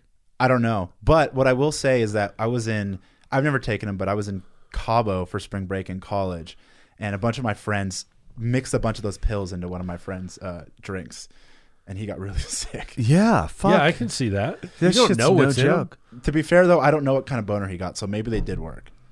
I don't know. I've been, now Duncan Trussell's talking about like that blue pill thing all over the place. Blue Granted- chews. Yeah, That's, yeah. Uh, something. Andrew Schulz does that too. I've Does taken he? those before. What is that? Do they work? Yeah, Boner pills? yeah. Uh, the only thing I've ever really noticed is I'm like, oh, like two minutes later, I can go do that again. Oh, really? Yeah, Oh, Wait, what is this thing? a blue. It's like it's like Viagra. Oh, you you know what? Like the the like the just the the simplest thing you can do is just take like L-arginine, which is a vasodilator. Oh, it's a vasodilator. Yeah. Yeah. Do, even That's better. pretty much, do I you- think, all it does. Do you know what works sure. better is NO3 if you can huff it. That's the best form of it. Oh yeah, because then you don't even need the precursor. Right, because it's oxide. because just it's straight it's nitric oxide. nitric oxide, right? Which is what arginine is doing, is the Right. precursor for nitric oxide. I don't know. Yeah, craziness. Boner pills. Sometimes you do steroids. Boner pills are a necessity. Oh yeah, I guess so. I didn't think that was true. That's the opposite. I thought it was like. I thought. Oh, I guess you're talking about the androgenic effect of like Yeah. real steroids, not testosterone. Gotcha. Talking about manly steroids. There was a not this wink and a bitch. finger point in there. If you guys aren't watching this on YouTube, I mean, people are still looking on YouTube for where this thing is that's why I like to throw it in there every once If in a while. if this was on YouTube, they would have gotten pulled. canceled for sure. Yeah, Why? But Or I mean, demonetized, we whatever. haven't- are we saying shit that's offensive? But that's the thing. Is, I don't think being a white male, you can't say shit that's offensive. I mean, we talk about race relations in a joking manner because I literally think it's kind of a fucking joke. do you want to tell him, or do you want me to tell him? Well, uh, That's your white privilege. well, Well, I mean, have you guys? I don't know, like if any of you have seen this, but like I know a lot of people whose Facebooks and Instagrams got like just deleted out of nowhere. yeah. You don't have to say anything that resembles something that you think is being a hateful, racist, whatever Yeah. the thing is. They are just banning people left and right. I mean, I'm not on Facebook. Or There's, at there's least- nothing of value happening there. No, I Oh. I know, Uh, we were yeah. talking about it in the was it in the car on the Yeah. way to Redmond's? Like, Yeah. uh, so did you listen to the Tristan Harris Joe Rogan episode yet? No. Uh, you know, Tristan Harris is, I think he's a director or producer of The Social Dilemma, that new documentary Yeah, or yeah. whatever on Netflix. And I like, I never thought about it in this sense, but like, Mark Zuckerberg is in charge of like censoring a giant platform that the entire world gets to see. Like, as one person, he has the authority to like censor whatever he deems censor censorable. Censorious. That's Is that fucking terrifying. Yeah. No. and I is. mean, the same for Instagram. I just don't know who. Facebook owns Instagram. Oh, there you go. Yeah. Still Zuckerberg. Zuckerberg. Perfect. Zuck- he should be the president of another country Because they, they were arguing that it should be like a publicly traded commodity, social media, based on like the influence it has on the country and people. And, Well, so there's the idea that that the I mean, one that so that uh, these social media apps or websites are like utilities, Yeah. right. um, but that they they function as the modern day public square. So where you normally would have gone out into your town square Sure. and been like, I believe this, and no one could have told you that you couldn't do that. The ability to communicate, because I mean, look at what's happening this year. You're being forced to stay inside, and you're being removed from your communities. You basically don't have a voice Right. in the world Yep. if you don't have these social media accounts. I mean, I, and and I think it's I think it's a very tricky fine line, and I'm not exactly sure what should be done about it. You know, there's a lot of people who think that um, that the government should intervene with what the companies are doing. Um, I, th- I are they truly a private company if the government is assisting them in certain ways, or they're they're um, you know under what is the uh, uh, Article 230, the the publisher f- platform thing, if you know what that is. I don't. Yeah, yeah. So basically, like, if you are a publisher, it means that you are in control of the message that comes out, which means Right. you're liable for Yeah. the message. Whereas if you're a platform, it's just like, I'm Oh, not, gotcha. not my You business. can't censor it because Right. you're a platform. So they're running as platforms, but they're censored. But they're also censoring. yeah. So it's like it has to be one or the other. So I think that's a. It's probably a good distinction, although pretty much everything becomes 4chan. if it doesn't have any moderating. uh, ima- imagine if what you sent on a text or said in a phone call was considered to be you know, bad. Libel, yeah, yeah. and then now you are being prosecuted or being you're some type of activities being restricted based on what you said to somebody over the phone. Right. What what I don't get is why uh, you don't have to remove it completely. Why can't there be like a purgatory for posts that are flagged a certain way? Right, That like people who want to see them can go see right. them. It's like a, it, it just becomes like an adult themed thing where you're like, hey, this fits into this category, and you have to click through and accept to see the post. but that would imply that they thought that this was just like offensive, not that they didn't want it to be out there. Right, but that way that way you could say, "Oh, we are just a platform, but we can also shove stuff into here if we want it harder to see." Sure, I'm okay with that. That's kind of I mean um cuz that that kind of happens over like you can set your settings on certain platforms to be like, "Hey, if it's not safe for work or whatever." Right. And so it'd be under that same thing. It would just be like, "This is of controversial opinion or whatever." Well, I mean, like you know, Twitter allows porn, Yeah, no. and I don't want to be like scrolling my feed and there just be tits. You know, I do. I fucking love that. I think it's awesome. I mean, that's fine too. You just uh, sometimes I But go if you- through there's if like you a want it big old dick, and you're like, oh, there's that. Like, Good for that guy yeah, right on. or gal. but I don't. But I don't care about that kind of shit. Like, no, I- and I I don't care if people think that that's on my phone. Like, and of shouldn't course that be the is. same with people's fucking opinions? Where you're like, yeah, I don't agree with that. I just won't pay attention to it. I mean, you would agree with this dick, though. A hundred percent. It's massive. I agree with that way more than I do most people's opinions. I, exactly, which is weird that like I don't I uh, th- this thing with like pornography is very fitting to our world as an analogy as this thing that everybody partakes in nobody wants to talk about or admit or do or, or and is also kind of ashamed of so everybody like keeps it back in this tight corner it's like political opinion right Yeah, everybody's got their you have your incognito window. Yeah, and then you have yeah, those guys on the corner secret with- laptop for the laptop movies that Right. nobody knows exists. But then you have the guys on the corner with their dicks out, which is like, you know, the same thing as a Trump poster or a Biden fucking lawn flag. You, you like have these moments where people break these boundaries, but it's like uh, sexual activity is something that every animal takes part in. It's the procreation of fucking whatever. And therefore, we've like labeled it, branded it, but it is just this thing that all animals do. And we have this like moral judgment about when it's appropriate and when it's not. And you're like, yeah, I don't want to see people fucking on the streets. I don't care about that. But I also wouldn't give a shit. I'd be like, oh, yeah, look at them. I'm not offended by any of it. No. And I'm not offended by people's opinion of political either. If they're like, yeah, I think communism is a great idea, it's like, fuck, there's lots of communist countries. You could probably get into it if you tell them how awesome they are. Like, I, I want people to be able to live how they want to live, no matter how much I disagree with it. I, there, uh, this sounds really fucking bad, but there, there's probably a, a thing where you're like, I want to go be racist somewhere, and I'm like, there's probably a country that's like that. You should go live there. Or just go to fucking Mississippi. Yeah, I mean that's kind of what Mississippi is, right? I, and I like I don't want to change their opinion. I really don't. Like I don't. I don't want to stop people from being who they are. If people are Christian or they're racist or they're Christian and racist and therefore, you know, also known as Georgians, I don't. Never mind. I know. There's so many people that could be mad at that. But it's, like I, I really don't I don't understand. I don't understand why you can't be like, "Oh, that person's different." Awesome. Have fun. I mean, it. We should exist in a in a world where people can just be like live and let live. Right? Yeah. And uh, ideally, you know, going through the whole liber- libertarian like non-aggression principle thing, as long as what you do Doesn't affect doesn't me. affect Yeah. me, then that's Yeah. cool. But Yeah.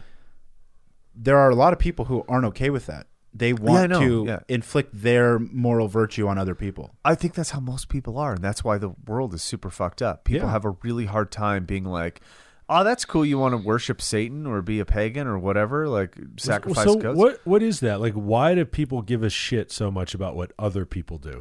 Because it reinforces my beliefs to, as correct. So you don't actually have strong beliefs in what your beliefs are, so you need other people to kind of Mm-hmm. Right. Um what's the word I'm looking for? Validate. Yes, thank you. Yeah, I, I think so because I mean, I It's it seems sound to me. I just it's I'm fucking totally baffling. unsure about my lifestyle. To be clear, Uh, so am I. I have no idea what I'm doing. I'm trying to figure it out the best that I can, And sometimes that's me on a train looking at a dick on Twitter, being, "Oh shit, I forgot I was in public." Whoops, who's behind me? just oh, so, hey, just like so that? we're clear, I'm just saying dick right now because it's funny. I don't follow a bunch of accounts that have dudes' dicks. Just on a 'em. few. I just, just a pictured few. you on the tube. That's what they call it in London, right? I'm trying to get it. On the mine. tube, yeah, yeah, yeah. Just just scrolling through And like, dicks. whoa, that's a whopper. I Sucks to be that do girl. Do you remember those like those little kind of like gotcha things that would go around where it's Yeah. like a guy's taking a golf swing And and, the then second hits the boom. ball, Yeah. some dick hits Yeah, somebody yeah, in yeah, the face. yeah. Whatever happened to those? Those were good. or it was the one that did was you- back when the country was fun. Or or when it would switch that video of that girl kicking that guy in the balls like Oh, shit. repeatedly over Yeah, and over. It remember was that one. so fucking terrible. I so many people got me with that. I was like, what's this dinosaur gonna do? Holy shit, that guy's getting nailed. That shit is hilarious to me. Probably because I'm basically a child. That being said, I have no idea I have no idea what to do. Like I, everybody's just trying to figure it out. It's the best thing I ever learned was like, oh, my parents were my age right now. They had no fucking clue. They just pretended better than I do. With London, I'm like, you should probably drop out of school. She's like, really? And I was like, I have no idea what to tell you. The world's going to shit, and your school sucks. I heard somebody talk a long time ago, like, yeah, I realized when I got older that my dad had no idea what he was doing. Yeah. But he did his best. Yeah. And I was like, man, my dad definitely knows what he's doing. And now I'm like, he had no fucking idea what he was doing. Right. Because nobody does. No. Because you, you don't go, hey, this is how you raise a kid. You go, like, good luck. And sometimes we're like, man, London's really easy. And we see somebody else's kid. I was like, I would definitely drown that one a pool on accident. And I'd be like, hey, Timmy, don't forget your water wings. And like, So there, there's, there- there's still something about like I firmly believe that like no one knows what they're doing, Mm-hmm. and everyone is just there's no such thing as like an adult, right? We're just Yeah. we're just bigger versions of whatever the fuck human beings are, which is essentially Yeah. some like kind of retarded child thing. But like at some some ways there are situations where like humans are able to create an- another human who's like not as worthless as some other humans are. yeah. So some kids come out way better adjusted than others do. Yeah. And I'm not always sure about what that process is. I think it revolves around some sort of level of responsibility. Human design. I'm just, What what if all the shitty kids are like the exact same profile? they're all reflectors. Fuck you, Kate. she doesn't listen to this. She does. I just want to say that because I assume she did. Oh, okay. I here, I- I think you're right. There's something there where you're like, it's not fair, right? Like, some kids are very well behaved and mannered, and some kids are fucking terrors.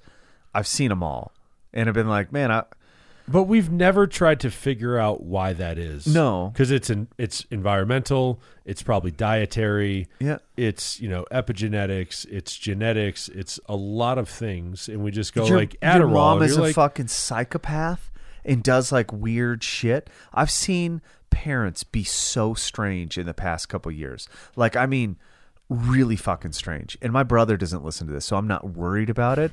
But how he treats his newborn baby, like between him and his fucking wife, and I mean that sincerely, like psychopaths. Uh, they like they they made us leave one time because we were laughing and they didn't want too much s- stimulation for the child and i was like he's gonna hear happy things, and we don't want that. holy shit your kid is going to be the next dexter like that simple thing don't be around people who are laughing because it's too much stimulation i don't know where that comes from there there is this weird attempt to like neuter the world that Yeah. comes from certain people. neutralize everything Yeah, nothing can be dangerous, nothing can be exciting. Yeah. Everything just has to be like this kind of gray, just dull. yeah, dull bullshit. Yeah, I did like Ben. Ben was here with uh, Roland, and I really liked how Roland fell and like did the, and they're like, "No, it's cool, rock it out." Like that, just don't react to him. You know, you're okay. Just keep going, When- keep moving. When I moved to Texas and I was coaching at a gym there, the uh, the girl that I was taking over the program for was still there for a little while. Mm-hmm. Um, so she just like would pop into the classes, and she had just had a newborn, and she would put a fucking blanket down in the corner and the baby on the blanket, and we would go through the entire session. I mean, she would check on. I can't remember her fucking baby's name now. Yeah. God, I'm a terrible friend. Anyways, she'd go check on her kid every once in a while, and like the kid would be crying, and people would be like, "Hey, Aaron, your your kid's crying," and she's like, "Yeah, that's what they do." Yeah, And you're like, "Yeah, it is what they do." And we'd go about the workout. Like the music would be loud. And I'm sure people are going to hear that probably not on this podcast, but if people did have the big, oh my god, you're such a bad parent, you're like Right. that kid's probably going to grow up and be fucking great. But again, on the premise that nobody knows what the fuck they're doing. I look at it like humans are not much different than other animals. When you get a puppy, it shits everywhere and it's kind of out of control and happy for no reason and then like kind of like feels bad because you yell at it or whatever. People are really no different. Right? They they're like bigger versions and then they're running around, but if you've ever been with an adult dog and you're like on a trail and it's like, I know where we're going. And you're like, you fucking moron. No, you don't. You're a dog. You have no idea what we're doing. But that's what most humans act like. They're like, yeah, we're going this way. Trump 2020. Well, so here's the thing, right? Like, so I mean, you're not you're not like in the traditional sense of like trained, Mm-hmm. as in like you train a dog, but like to be kind of conditioned to. Mm-hmm. What I I go for the same morning walk every day with Yeah. Leia, right? I go down the street, go down the boardwalk, whatever. She knows the walk that we do. Uh-huh. So she would be like, "I got it. I know what we're doing." Yeah. And the second I'd make a turn, she slows down and she keeps looking at me like, "Dad, where the Yeah. where the fuck are we going?" yeah. So Because dogs are used to routines. they are used to routine, but so are we. Right, I Right? totally And, agree. You know, like the, the whole Westworld, like we're stuck in our loops. Right. We get conditioned to do things. Well, it's the same with like the crying baby. The more you go pick it up and coddle it, the more it's going Yeah. to be like, when I do this, this happens. Yeah. Yeah. Yeah, we're, we're like, yeah, I I never felt like I understood people as much until I got a dog, and I was just like, oh, it all makes sense now. Yeah. People- shock, people need shock collars. oh, that's not where you. No, see, that, that's what we do. Instead of censoring their Twitter, Yeah. if you tweet something bad, you just get Pay for it. and you'll learn. I mean, That same Texas story, the one of the owners of the gym had a kid like six months later. Anytime it made a peep, him or his wife ran over and grabbed it, moved like moved it around in like a stroller, like walked it around, burped it, changed it, whatever it needed to be. Not saying that's not good parenting, not saying it's bad parenting. All I know is after six months of that, that kid cried continuously all of the time. And the other one eventually and the other up. kid did not. The other kid turned into like, oh, I want to go explore things. I can crawl now. Like, what's this dumbbell? The other one just lay there and cry. did they ever try shaking it? I heard that works. Um, I believe they do stop crying if you do that. Yeah. Yeah. Permanently. I mean, I know they were good Christians, so they're probably not against slaughtering the young, but I'm not really sure. dashing the firstborn. Yeah, I don't really know what they ended up doing. I don't. Man, I'm so glad I don't have a kid. You kind of do, but Yeah, I know what you mean. But she's already. I mean, I got there kind of after. Actually, to be fair, hundred percent lucky. Even through her like toddler age, where she's supposed to be terrible, she was not terrible. oh, London, London's awesome. yeah. She don't tell her that. She has to think she needs fear. Oh, I would never tell her that, and I also know that she doesn't have an attention span to listen to this podcast, so she never will, No. unless we start doing dance moves she can mimic. Yeah. Oh, she's obsessed with TikTok. That's terrifying to me because listen to that same Tristan Harris podcast. They brought up TikTok, and Rogan's like, "Yeah, I'll just be sitting at dinner, and my daughter will just start doing this weird dancing bullshit." yeah. And I'm like, God, that's like, that's becoming some weird, like, Yeah. um, unconscious, like, characteristic of kids in society right now. And I'm not saying dancing's bad, I mean, but I feel like that it's like kind of like you don't know you're doing it is interesting. Well, let's extrapolate on the danger here. If marijuana was a gateway drug to harder drugs, is TikTok a lead to gateway to flash stripping. mobbing? Oh, sorry. Uh, flash mob. I was thinking stripping I was thinking of like, yeah, because you're you're cam stuff. you're dancing in front of a camera for everybody else to see it. at least it's work. Hey, they I mean, they pay again, great. on the same. I had this argument with a bunch of different people who were like, you know, yeah, but would you want your kid to be a porn star? And it's like, you know, if they picked that as a function of what they're interested in, why would I be against it? Other than I'd be like, hey, industries are fucked up. You need to protect yourself, Right. both like, uh, like artistically and like legally. if they were an independent, you know, content creator as opposed to like you know working for some shitty. But either way, like Sure. I, I like how would it be for and most people make this distinction and then they're hypocrites, right? They go, "Yeah, they look at porn or whatever and they enjoy it." But then they're like, "Man, I wouldn't want my kid to be in that situation." You're like, "Yeah, you wouldn't want to watch your kids porn cuz that's fucked up." But if they want to choose a profession doing something that the majority of people enjoy, do- like most Do you think when? Sorry to interrupt. That's okay. Go ahead. most of the people, like 99% of the population of the planet, enjoys this process of sexual activity. And then they look at people who do it professionally they're like oh they must have been abused. You're like what are you talking about? They probably just don't give a fuck about your opinion. Granted the industry is full of fucked up things because it's hidden and it's shameful and it has all sorts of other like stigmas behind it. But in reality people are doing for a living what you try to do every fucking weekend of your life. I was just going to say that. And that was, do you think when people are like, I don't want my daughter to be a porn star, their actual thought is, I don't want to watch my daughter do porn?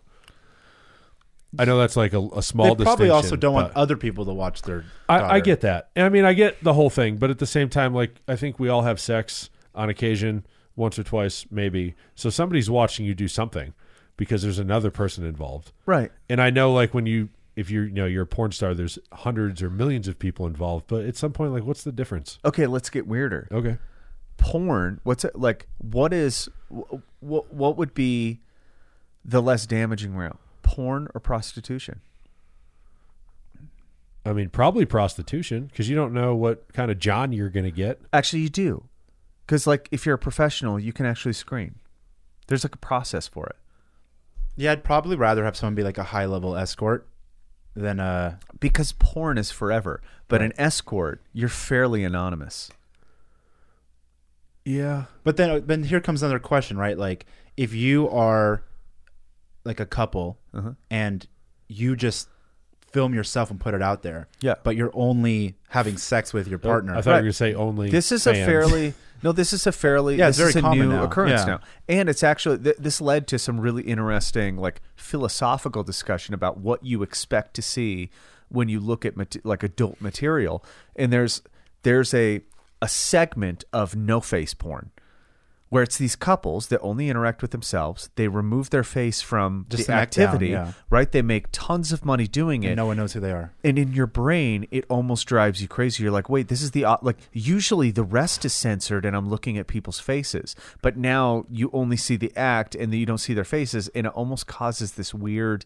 thing to occur in your brain where you're like this is the total opposite of what it it is the opposite of what's expected and because you can't identify that person makes you really curious as to like who's walking around in the day that's doing this like as a night profession or whatever Yeah, but I mean, I think also, well, I, you know, a huge part of that is not having your identity out there. Sure. But then, you know, especially like the maybe like the POV stuff, it's like you're just sort of inserting yourself into. Exactly, and this is why it's an artistic anybody. expression. This is why I actually it's like a respectable thing because I think they're also you know for s- certain people it's like oh yeah I just want to see the act or whatever I don't want to actually like identify the human being because most of the time I'm like oh she's got weird eyebrows or like like picking things apart that drive me fucking crazy. Your like, hair sucks. Totally, her hair's flat and thin, and I can tell that she over highlighted it, or like whatever the fucking thing is. Your weave looks terrible. It usually does. Uh, can you explain to the viewership, since you're obviously very, um, you know, into porn, what POV stands for? Damn it. Po- uh, point of view. Okay, thank Point you. of I view? was I was unsure. Yeah. So it basically the the the screen that you're seeing looks like what would be coming out of your eyes. It's first Ah. first person First- yeah, shooter. I was just gonna say first person shooter. Call of, Call It'd of be Duty. so much better to call it that. Call yeah. of- What Call kind of- of porn are you in? Call of First person Duty. shooter. Nice. Yeah. I feel like we just started our own genre, and we should probably take advantage of that. I think so. It's kind of interesting. How'd you guys what, make what it? if we Well, had a funny- heads up display though on there with like I don't know time to ejaculation or like how many times you've already how many lives you got left I think that's already a category. To Is be it? honest, yeah. I, th- I forgot what they call it. like What do they call gamified it? sex. I heard um, who was talking about it on. Of course, I listened to the Pornhub podcast. And I think it's fucking fantastic. Does it Pornhub podcast? dude? It's so good. Uh, actually, to be fair, the past like six episodes, total garbage. Um, mostly because they just brought porn stars on instead of like people who are like a part of the industry. Do you listen to kinda- everyone? Um, I I start everyone. Oh, okay. But they even went through like the BLM thing happened, and they're like, "Oh my God, we need like a trans person of color that's in porn that can t- tell us this perspective." It was like the most boring perspective ever. Um, I, it was just like it just it seemed token. Yeah, I mean, that like- is- it's it not is a, tokenism. it's not like a genuine like, oh wow, this subject's really important. No, it's cover." like we need to get one. exactly, Yeah. which is identifying the thing that you think is not important to make it the most important subject. Anyway, other than that, like if you go back to the first episodes that they had when they just had like random people on them talking about art and like in the industry sometimes, it's fucking fascinating. It's really fucking crazy. Um, because he, again, I think you get conversations that are honest because they're a part of society that's already thought of as the worst part of society. So like, what do they have to lose? They can't. They who's going to cancel them? It's like Louis C.K.'s latest stand up. It's the greatest thing I've ever heard in my Yeah, life because right. he was like, well, just going to go for it. Yeah, There, there's it's- honesty there, which is where the argument comes. From. This is this arose from a conversation between uh, Maggie. Maggie West is a photographer um, who does it. She shoots high fashion, but she decided to actually enter into that world to try to break that barrier and shoot high fashion photos of porn stars because it's like generally you don't cross those those um, industries. And she was talking about it from the perspective of actually when you remove all worry about what people think of you because you're just doing this thing and people already have their opinion, you get down to pure honesty, which is what art is. Yeah, I mean, isn't that why um, why I think like comedians are such an important part of society? Yes, because it's honesty. they say the things that everyone else is too scared to say, mm-hmm. which is why everyone else laughs, but Yeah. they won't say the things. Yeah. Yeah, Yeah, for sure. yeah. We need we need like I mean, look, I I don't think that everyone can be that, but we need more more raw communication and more honesty. But the more that what you say is immortalized in 140 characters on the internet, the less honest people will be. Well, you can't be honest because being honest hurts. Like it's it hurts other people to hear people be honest. It is offensive, but that's that's that's the point. but I don't think it's offensive. I think it hurts. It only hurts if it's true. right. No, I right, and nobody wants to like come forth with the things that are those things. Right. They want to hide those things and just be like, "No, it's offensive. You can't say that." And you're like, "Well, it's because that's you, I or mean, that's what you do. That, that's that's that's, you are." why you know Joe Rogan has become Joe Rogan, and, and not just him, but I guess the other people in the intellectual dark web is they're like, we're just gonna not fall in line with everything that's already been out there, and we're just gonna start saying what we actually believe. And and it sort of comes back to the whole thing about like you know what's what's sort of happening with our reality and the whole Emperor's New Clothes thing, which is if you let's say like every single day you went out onto the the main road and the Emperor walked down the street with his mm-hmm. new clothes if you heard some people in the back being like, "He's fucking naked, man," mm-hmm. you would want to be like, "I want to go listen to what they're saying Yeah. because this is all bullshit." That is why this has led to this weird like cultural. Yeah, it's like why why are these people popular? Is it because they're like extremist and fringe? You're like, no, it's because some of the conversations that they have are genuine. Right. It's it's almost like it's it's like it's rogue, but it's the opposite of of an extreme thing. It's the only Right. thing that's actually true. Yeah. And it doesn't mean that they're right. It just means that they're willing to be wrong. Right. Whereas everyone else is, this is my perspective. This is the only thing that's, what- regardless of the the uh, the audience that c- deems it to be acceptable, they kind of only fit in this line. Well, say, do you think people think this is my perspective, or they think this is the acceptable perspective, therefore it is mine? Well, it comes back to the whole postmodern thing: is they think that their truth is the truth. Right. So anything that deviates from that is wrong. And I think most people's truths is not wanting to like rock the boat, so they just fall in line. Oh, I don't know if that's their truth. It's just sort of a it's a fear. It's a fear of being like ostracized or not accepted by Yeah, The greater community. But if that's like what you're living your life by, maybe that's not your truth, but it's kind of like what guides them towards finding their truth because it's not really like they're not thinking about it; they're just parroting, they're just regurgitating, they're just doing. right. Well, like so and like Rogan's thinking, and it might not be right, but it's his thoughts. Like he's putting his thought process out there. right. there. It's not it's not another person's thoughts coming out of his mouth. Right. Like you're seeing with all these Unless like he's talking about nutrition. yeah. Anyway, sorry. Sure. so like it's it's what you're seeing with all these uh like real big celebrities with their go out and vote their whole political thing is th- like these are people who they make their entire living by speaking other people's words. the idea isn't that, you should follow them based on their words now it's like your your whole value was in your not your own individual thought. Okay, on a meta uh, kind of subject about what you're talking about, isn't that everybody? to some degree, yes. To like, a- I no would say such thing to as a- an original thought. to a major degree. You're just seeing like all the variations of thought that have happened. An individual is basically the person who took those things and put them together in an interesting way, and you call them original thinker. But most of those ideas have already been elaborated yes, on. But it's true. but someone who is taking from a large variety of of different viewpoints and bringing them together in you know their slightly own flavor versus someone who is is regurgitating a very specific angle which is being like pervade on like a mass scale when it's like when you know like that that thing where they put all the the news anchors and they're all saying Yeah, the exact uh-huh, same thing uh-huh. That's like what I'm talking about. It's it. There's It's a no- replication. Yeah, it's there's no originality in the your separation between you and another individual. It's not that what you are saying is a brand new original thought. Right. It's that it's not separated from another, which makes it not independent. You should come. You should like if you asked everyone to make like a stew, Mm-hmm. and then like sixty percent of people made the exact same stew Right. Even if it was good, you would get really fucking tired of it.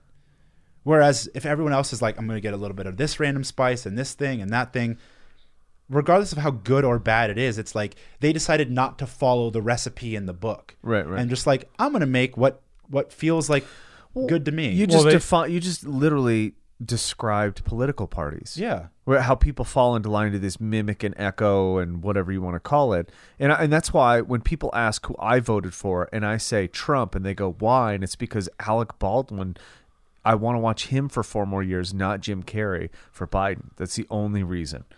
That- honestly, that's probably a good better answer. reason than most people I think have. so. I think it's a valid reason. To be fair, I didn't vote and I refuse to because I don't think it makes a difference. But that's your state. that's your greatest yeah. Motivator. uh, American patriotic thing you could ever do in your life is to vote. Not your right to choose whether you want to vote or not vote or who you want to vote for, but the fact that you have to vote because that's the most patriotic, most freedom laden thing you could ever do. Although you have to do it because voting. I mean, I think making American flag porn is the most American patriotic thing that I could ever do. Can you define American Would that be flag like a porn? bed sheet or like an outfit or maybe a little from column A, a little from column B? It's definitely POV. Are we gonna have like red, white, and blue condoms? Or I mean, hmm. nobody likes condoms in porn, but you know what I'm saying. Yeah, I'll lose my audience. Could, could, could you trying, use, trying to build a following, Kegan. could you use a little bit of like food dye and then like sort of spit out the stars and stripes kind of deal? Every time it's just like a filter that like stars and stripes go everywhere. Yeah. that's pretty good. Yeah. I don't. Know. That's American as fuck. I, the it origin- certainly is. The originality thing is interesting because, uh, like, I see what you're saying, but it's it's it's a the difference between original conglomeration of ideas and unoriginal copying of ideas is a statistically insignificant amount. So is the originality of those ideas like overlaying them onto how society is today? But that's diversity. The di- the diversity is the like the two percent difference in uh, the copy from the like inspiration, and that makes somebody such a, a different person, even though they just alter it slightly. But that's that's artists. Like painters are just slightly different. Well, it's the same with like chefs or any coaches. yeah, yeah. Like, We're still cooking the same food. We're still using the same meat or whatever. Right. It's just your take on it. Yeah. And ideas are no different. And if you just like, I may like, to be fair, if you could copy a McDonald's hamburger in your house, that would be pretty phenomenal, right? I can't argue with that. Uh, it- If you could copy In and Out Burger in Yeah. your house, that'd be pretty phenomenal. yes. okay, yeah, yeah, yeah. Uh, Actually, maybe 357. Talk about fucking nuances. well, to, yeah, exactly. But to, to- classic Californian, huh? But must the be reason Venice. the reason McDonald's was successful is because their replication process. That's what that that's their original thing. Like their hamburgers are not good. You just but knew you were getting the same thing. they're always the same, and and always in the same. Not from the customer side, but actually from the monetary side, the business making side. Everything is known when it comes to a McDonald's franchise. And that's why people on the Venice Boardwalk go to fucking Starbucks. 'cause right. They know They, exactly they, what they they're going to intentionally get. burn their coffee so it tastes the same. Oh, Holy shit, we regardless of where they came get their back beans to from. that. That is Yeah. nuts, but it does make sense. Yeah, you intentionally burn your coffee so it always tastes the same kind of burn. Yeah. That that's where the and that's why you always vote for the same party is because it's intentionally copying these belief systems. Yeah, they're they're they're always packaged in the the kind of accepted way, mm-hmm. and that's why you know a a Bernie mm-hmm. doesn't get the nomination, even though he has what appeared to be way more support. Mm-hmm. And I'm sad because I just wanted to see Larry David on SNL because if, any- if anything, point. if anything, that was probably the best out of anything we've had in recent history. That's true. Larry David's fucking amazing. And he, I, he I don't want to go great down this rabbit hole too far, but that goes back to that conflict resolution or whatever the conflict book was that I stole from you. That's now Mm-hmm. conflict on, communication. Yes, with the lizard brain and the monkey brain, Mm-hmm. and the lizard brain. I believe it's the lizard brain. Always wants to do what is perceived as safe. So Yeah, you look at a Starbucks, and you inherently, for most people, go, "I know exactly what that is. I've gone there before. When I go there, I know what I'm going to get. Therefore, I believe going there is the right choice." Where you look at whatever the mom and pop stores are called on the boardwalk, and you go, "Yeah, I mean, it looks good. It's cool. They got stuff, but I don't know anything about that place, so I'm not going to go there."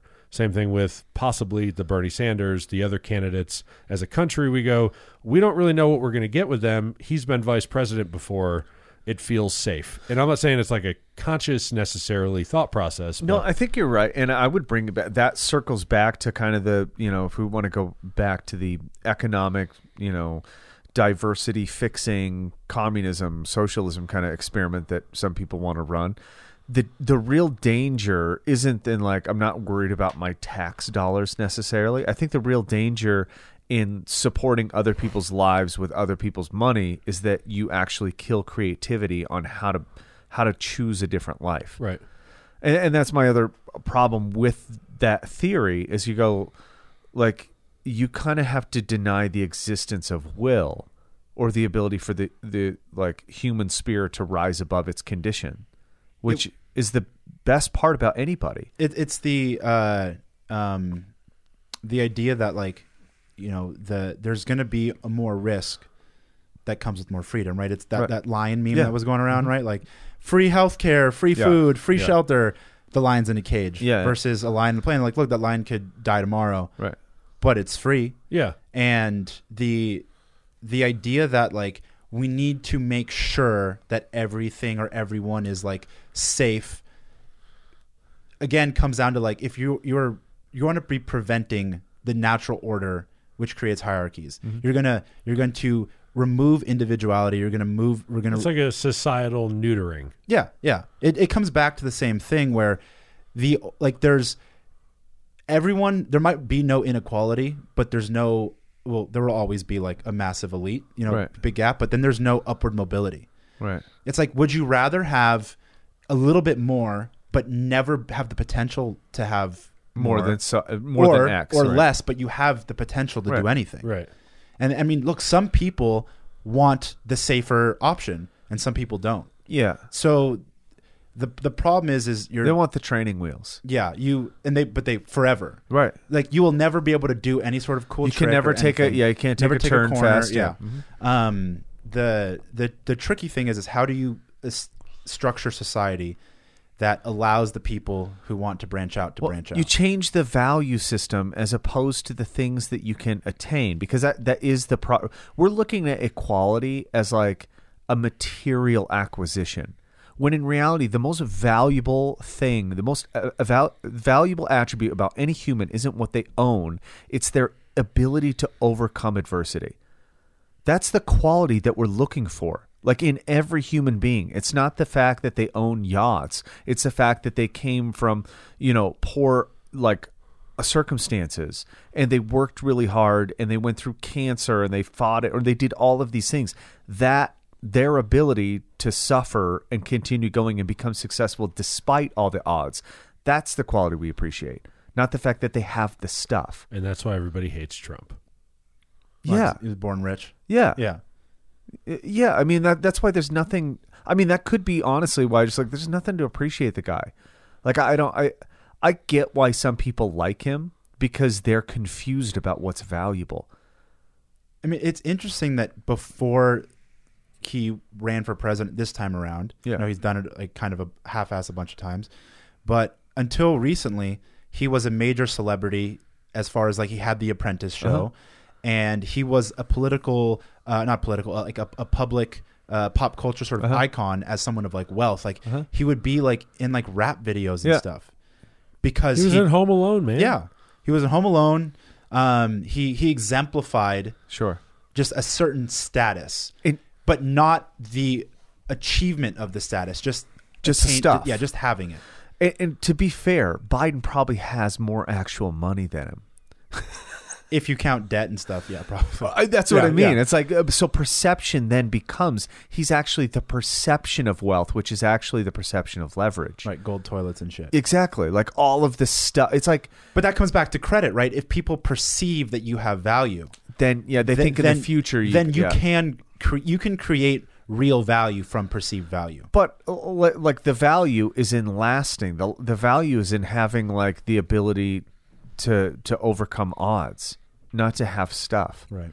I mean, he's made it through quite a few bankruptcies uh, somehow, but the real adversity isn't that. The real adversity is generally physical, or it's general. It's on that plane, and he just doesn't go there. Most people don't. but you meet the person who does, and you're like, that fucking dude, like that guy. That guy is a fucking insane person. I'd want him on my team. Yeah, I mean you you want you want someone who you know that if you get into some shit, Yeah, you can get out of it. right. who's the Who's the politician from Texas with the eye patch? Dan Crenshaw. Crenshaw. Yeah, Crenshaw. That dude. I don't know very much about his policy. Don't care. He's been through some shit. I already trust him a thousand times He more. looks like a pirate. I love him. yeah. Other than other politicians, and and I, I I would think equally of the same thing if it was it has nothing to do with party affiliation. So I mean, like I I, I am not completely well versed on his policy. Mm-hmm. I probably like him for the most part. He seems like a cool dude. But what's you know? Do you know why so many people know who he is? because he was on SNL. They they made, made fun, of him, yeah. because of his eye patch. Yeah, for sure. which is wild because if you want to get into the kind of like he's probably in the next four or eight years going to be in the line. going to be in Yeah, line for sure. right and he's going to have he has a major following Yeah. and it's kind of funny that a obviously like m- you know left leaning media thing like television Yeah. thing like SNL Was that Create- propped him up Pete Davidson that Yeah, first yeah. made fun of him Yeah. and Yeah. got blasted for it. and, and the thing is and he came on and he wasn't even mad he was just Yeah, he like took it it's like a cool champ. it's just No, he, he Yeah, we're actually fine. well because he's a politician and he understood that that was his like that was a that was a jumping point. yeah and the cooler you are about it, or sometimes the worse you are about it, like being fanatically and you know, uh, being so fucking offended is the other way that you could. I mean, act. like they're- one they're of the other strategies. extremes. yeah, yeah, and he was just cool with it. Like ah, it didn't even like. Yeah, it's kind of fucked up that he said it, but also kind of funny. Yeah, I mean, it's it's interesting that you know, in, even again going back to like the Trump's thing with like Apprentice, like Yeah. his celebrity status was elevated by your the people in, like, in popular culture and the people who watch TV, Right. and then it's like cool, cool, cool, and then all of a sudden, the power you've given this person, say, and even when he was running for president. CNN was just airing him because he was great for ratings. Like, Yeah. listen to what this dumb dumbass Yeah. said. Trying And to make the trying to make the Republican Party look right bad, and then Yeah. before you know it it's like oh shit we created a fucking monster Mm-hmm.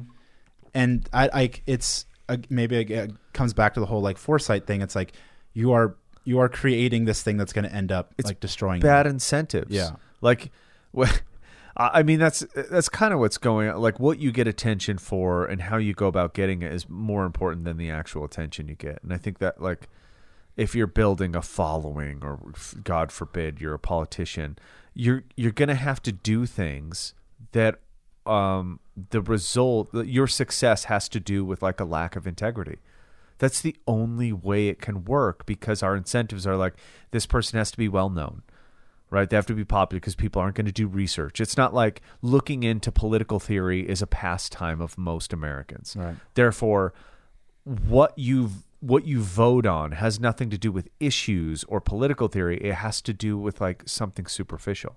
or just like recognition yeah R- superficial. Yeah. Right? Like, oh, it's I buy Tide brand because you know molecularly Tide detergents are developed in a way. It's like, no, you saw the commercial and the orange flashy thing like imprinted in your brain, and you think that's a good detergent. See, I buy Tide because years back, Camille LeBlanc Bazinet did an ad for them. Did I, it was like, it was like the first time that, uh, I, mean, I don't even buy Tide, but whatever. Uh, it was like the first time that like someone who got fame from like CrossFit Yeah. Crossed over into something that exists in the real world. Yeah. And she it was literally her and like I remember it as clear as day. There was a box of Tide on the beach. She was just jumping behind it like this. And I was just sitting there going, "Oh shit, like That's Camille. yeah, like that that's Camille. Wait, this is like this is a real thing though. This is a Yeah. real product that like real people buy. When did this happen? Yeah, yeah. I know exactly what you're talking about. Because like before, it's like cool, you're sponsored by Rogue or Right. like Yeah, it was fitness or, stuff or, or, or, like nutrition. RX bar or whatever Yeah. it is. Yeah, or a supplement company. Yeah, there's there's like a thousand people in the world who buy this product, and now you're going to the largest laundry detergent brand in the country. yeah. That's just kinda fucking nuts. wild. I wonder. I wonder what that board meeting on that is like. Hey, uh, we need to kind of diversify, get into young. What are young people into? And somebody's like CrossFit. And you're like, cool. Find the person who wins that shit. Put them on a commercial. Procter and Gamble board meeting over. How much should we pay him? I don't know. A couple million. Like, oh, that's way too much. Okay, a hu- couple hundred thousand. They'll say yes to anything. They're a CrossFitter. I mean, it's true. yeah. Especially back then. That's What's what. it- the, I mean- that's, that's what this episode is called. say yes to anything. What is like? I mean, did any of you follow the games at all this year? I Yeah. did. Yeah. Like, all I did was I would look in the morning and be like, "Oh, look, Matt and T are ahead by a million My points." favorite part of the games this year, which there was not many, was that because there were so few competitors, I just watched from start to finish on Sunday and I was done with it. Yeah, I just like left it on the TV. They came Yeah. over. We had food. We hung out. Yeah. Every once in a while, you're like, oh, cool. Matt Fraser just snatched three bars at, you know, what was it, 250, 65, and yeah. 85 and 44 seconds. Right on. You're going to win the games. Who didn't know that? I mean, when when the pool is five people, there's no like, There's no parity. There's no there's no like specialist to kind of knock them down. That's kinda kind of deal. our point. Is we brought up. It's like, okay, he's the best general. We know that he's the best, but can you design something that's challenging because so many different people can come in and get points doing random shit v- way better than him? Like, could you could you throw in like a two thousand meter fucking open water swim and he might get knocked down a notch because somebody swam, you know, professionally? But I think to his point, though, like because it's only five people, you'd have to get lucky to find like a specialist exactly that would at least knock him down so much that it would have made a difference. because there would would, always yeah. be someone to make it to the games who was like you know the the big weightlifting guy Yeah, or yeah, the yeah. or the best in Well, and guy. there's the, the Jordan Troy and you know yeah, yeah, he would that- the win the swimmer event every Yeah. year, or like a Jared Enderton or, or Yeah. whatever, Yeah, yeah. where it's like they're gonna be you know in the twenties somewhere. yeah, but Matt they're can't. gonna he can't be in first in every fucking Right. right, event except for he, he was this for year. sure. Yeah, And, did I he mean, lose any? He got Uh, second he got in like second two on- of them, or yeah, something like yeah. that. Yeah, It's weird. I saw an article. Who the fuck posted it? Uh, fucking Kyle Spears. Mm. I, I doubt Kyle listens to this. If he does, I hate you for posting this, Kyle. It was like comparing Fraser to Michael Phelps. Oh, right, right, right. And, because like, of the percentage. the percentage over he second won place, over yeah. the field. I'm like, okay, we're we're not talking about the same thing. Also, just to clarify, Michael Phelps didn't have four other competitors. It was the fucking Olympics. That- exactly. Right. No, no. I'm. That- It's that's they're the apple. It's apples and oranges. Yeah, like yeah. we're talking about somebody that trained for a very specific thing for four years against everybody in the in the world. And you go, that's CrossFit. No, no, that's not. That's not CrossFit. It's Yeah. it sounds the same, but it's not. It's not the same. right, If if the if the events were the same every single year, right. Yeah, maybe. Then maybe it would be. it, it would be uh, you would at least be able to be like, this is the same sport. Matt Fraser's not competing against somebody that was when they were four years old. They went, "I want to go to the Olympics," and they got swimming lessons and Yeah. a swimming coach, and they did all this shit. He's going against people that are like, "I got really lucky in the open online qualifier, were really good events for me." So here, because like half the guys in the field, you're like, "Who the fuck is that?" Yeah, like I, I like. Yeah, kind of heard the name before, but I don't fucking remember them doing anything. And now all of a sudden it's Matt Fraser and four people you've never heard of. And then all the five girls, you're like, oh, yeah, those are the top five best girls, generally speaking, every year. I mean, an online qualifier already is kind of ridiculous. Like you, you can't. Are they going to do that because of COVID now for the Olympics? I was like- about to say, if you ever saw that in Olympics, it'd be the end of the Olympics. Yeah, because Well, I mean- you'd see a drastic shift. so I mean, before this year, I think we could say that like CrossFit, in the sense of the sport and the games, has already peaked, right? It's on its way down. I feel. I mean, I stopped caring about. That was it. my prediction. Yeah. Yeah. and and who knows with what happens with like COVID and, and the whole like Glassman turnover thing and changing ownership, but like, Well, they're not racist anymore, so they should do better. got it, got it. So like, where do they go from here? Like, what the fuck happens? Well, they- they haven't opened in three months. My my my question towards that is like, I don't care because what I saw was not creative. Right. Like the the, the games expressed actual no interest to me because they took people who are fairly capable, uh, like of insane things. Like they had some tests that you're like, holy fuck, um, and then they just did this, you know, dog and pony show where you're like, oh yeah, they're just putting them through what looks crazy, but there's no there's no real question as to who. There was no competition there. There was no like. Oh, that's interesting. I wonder what that feels like. It, it was all kind of mundane, and the games I don't think have ever been like that before. Well, there also is zero competition, right? Like Yeah. Tia and, and Matt are going Yeah. on like four and five years winning now, whatever it is. Yeah, yeah, and it's never close. and I mean, like, what, like, what the fuck is it? Because, I mean, granted, they they train together. They're all in Cookeville with Froning. Like, right. I mean, it could just be they have all the resources, right? They have all of the equipment. They have the best training partners. But like, to be that far ahead of everyone else does not point to like any specific thing that really makes sense. And it would make me consider like I, I get that they like having champions or whatever, and it's dominant. But at some point, yeah, I would be like, "Fuck these people! I'm going to come up with a test specifically that uh, identifies different tre- like different trends that are required for the unknown and the unknowable." Like that, and maybe Matt would win, but I don't know. but maybe not by like seven hundred points. Yeah, like your first event, you're like a hundred k run. Go fuck yourself. I, I mean, even last year they were talking about a little bit, like, oh yeah, last year was like his closest finish. You're like, a fucking sandbag fell out of his backpack. Like, I, I get it's an accident and shit happens, but the only reason Noah was even close to him was because that happened. Yeah, yeah, Well, it's which is mistake. not indicative of fitness. It's indicative of shitty equipment. and Right. I, I, bel- I could be slightly wrong, but I want to say like in each of the last three years, Matt could have not done the final two events and still won. I, I think that's. Like you know, being like 200 points. Oh, yeah. kind of. I think last year all he had to do was like finish the last event or well, something I mean, like you ha- you can't like you know you have to do the event, but I mean as far as points wise. Well, goes, yeah, but I mean, yeah. like this year, he could have probably not done anything on day two. Been like, I'll take zeros and Right. potentially still won. Yeah, it's it's it's as long I think as long as there is just the CrossFit games as far as like Castro's in charge kind of Mm-hmm. thing.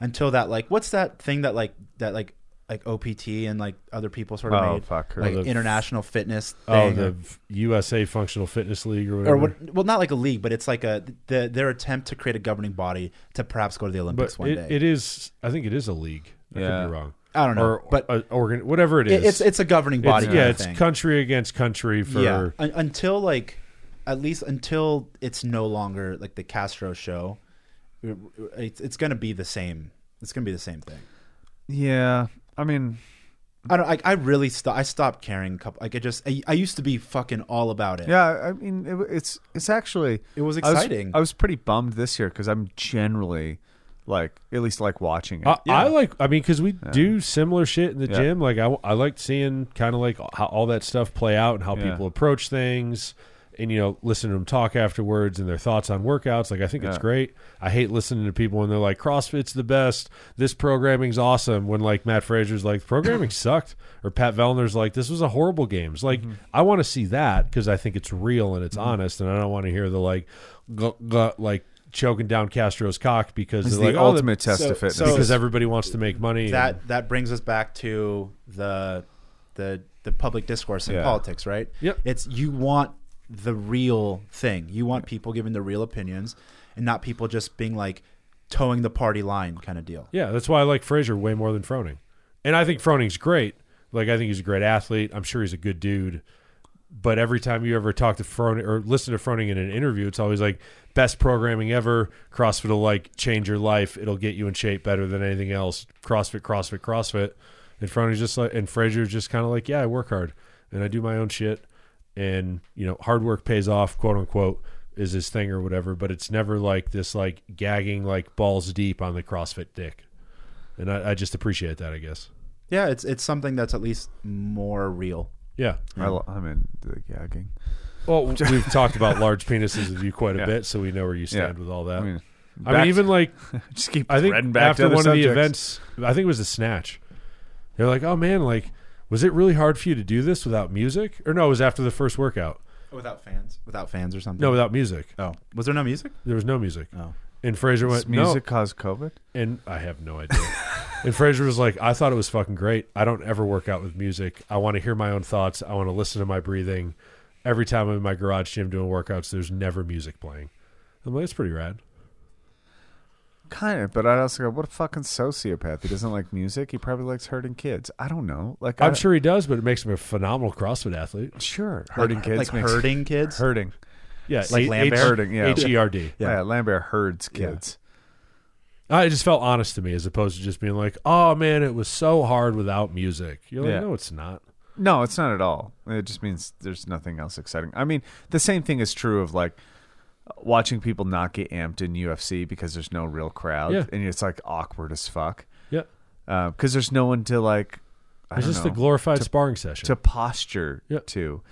Mm, so, I, like, I'm a very casual UFC fan. Okay. Like, I'll just like I'll watch it here and there. Mm-hmm. Um, but there's something about like watching people fight that it's just like a pure display of like it's the most basic. I, I human think I think it's the best example of like fitness or survivability or whatever you want to try to Sure. prove through athletics. Fighting somebody, I think, is probably the best example. I haven't felt like the lack of crowd diminishes it much, and I kind of like For- could, from a viewer, I don't, but I've heard fighters do. Yeah, yeah, yeah, yeah, I'm talking about like as a viewer. Yeah. Yeah. Um, I feel like I can like hear, I can hear what's going on, like the, the, the, the impact sound and like the breathing and all that, and it feels like I'm way more closer, like actually watching a fight in real life. Right. Um, Except you forget about that person that's like, oh shit, what's a rap company that was like All Stars or something? World Star? World Star, yeah. World World Star. um, but as like a lifelong diehard basketball fan and like specifically like Laker fan, the team I care more about anything else in the world just won the championship and I did not give a fuck. Watching these games without fans, Yeah. it felt like I was just watching like A scrimmage. just like guys, yeah, scrimmage. Yeah. It lost like all of its excitement, all of its allure. Um, it the entire time I was watching, I was like, I was aware that this isn't the real thing. And I, I mean, I think there's an energy that crowds bring to any athletic event that can literally change the dyna- the dynamic of what's happening based on what the crowd is doing. Yeah, and I there's- think fighting's no different. no, I mean you're not you're not wrong. There there's certainly something like whenever you see two people competing in, or two, you know, opposing forces competing, a crowd will form. Like you, shit, you see two homeless people fighting on the street, which I see all the time. People stop and go, "Shit, who's like what's going on over there? Who's going to win this one?" right. it's just it's innate part of our human it's you know our human nature i just i just thought that as and again it's not really a big deal but like the ufc there was just there was a realness to it that i don't think i would have been able to like feel Well, it's because fighting is actually real, where basketball is a made up thing. yeah Like I know UFC is made up, but the act of fighting has been around forever. yeah I mean, the Greeks played basketball, didn't they? Is Oh, I don't Olympic think so. Sport? I'm just joking. They, they did. It was just with like baskets in front of a guillotine, right. and then the head And the went head in, goes and you in. went, Oh, "Yeah, right. three pointer," That's how I got confused. or something like that. Well, I guess that's a wrap. We went from politics to CrossFit, so I think we found the end. That's the Yeah, gutter. Fair enough. naturally Uh, and Josh Goldstein is uh, what do you guest of the year basically at this point? i don't know I, maybe I, that would be an honor I figured I'd introduce you at the end of the podcast. Instead yeah of the there's definitely people still listening Yep. Right on. All right. Cheers.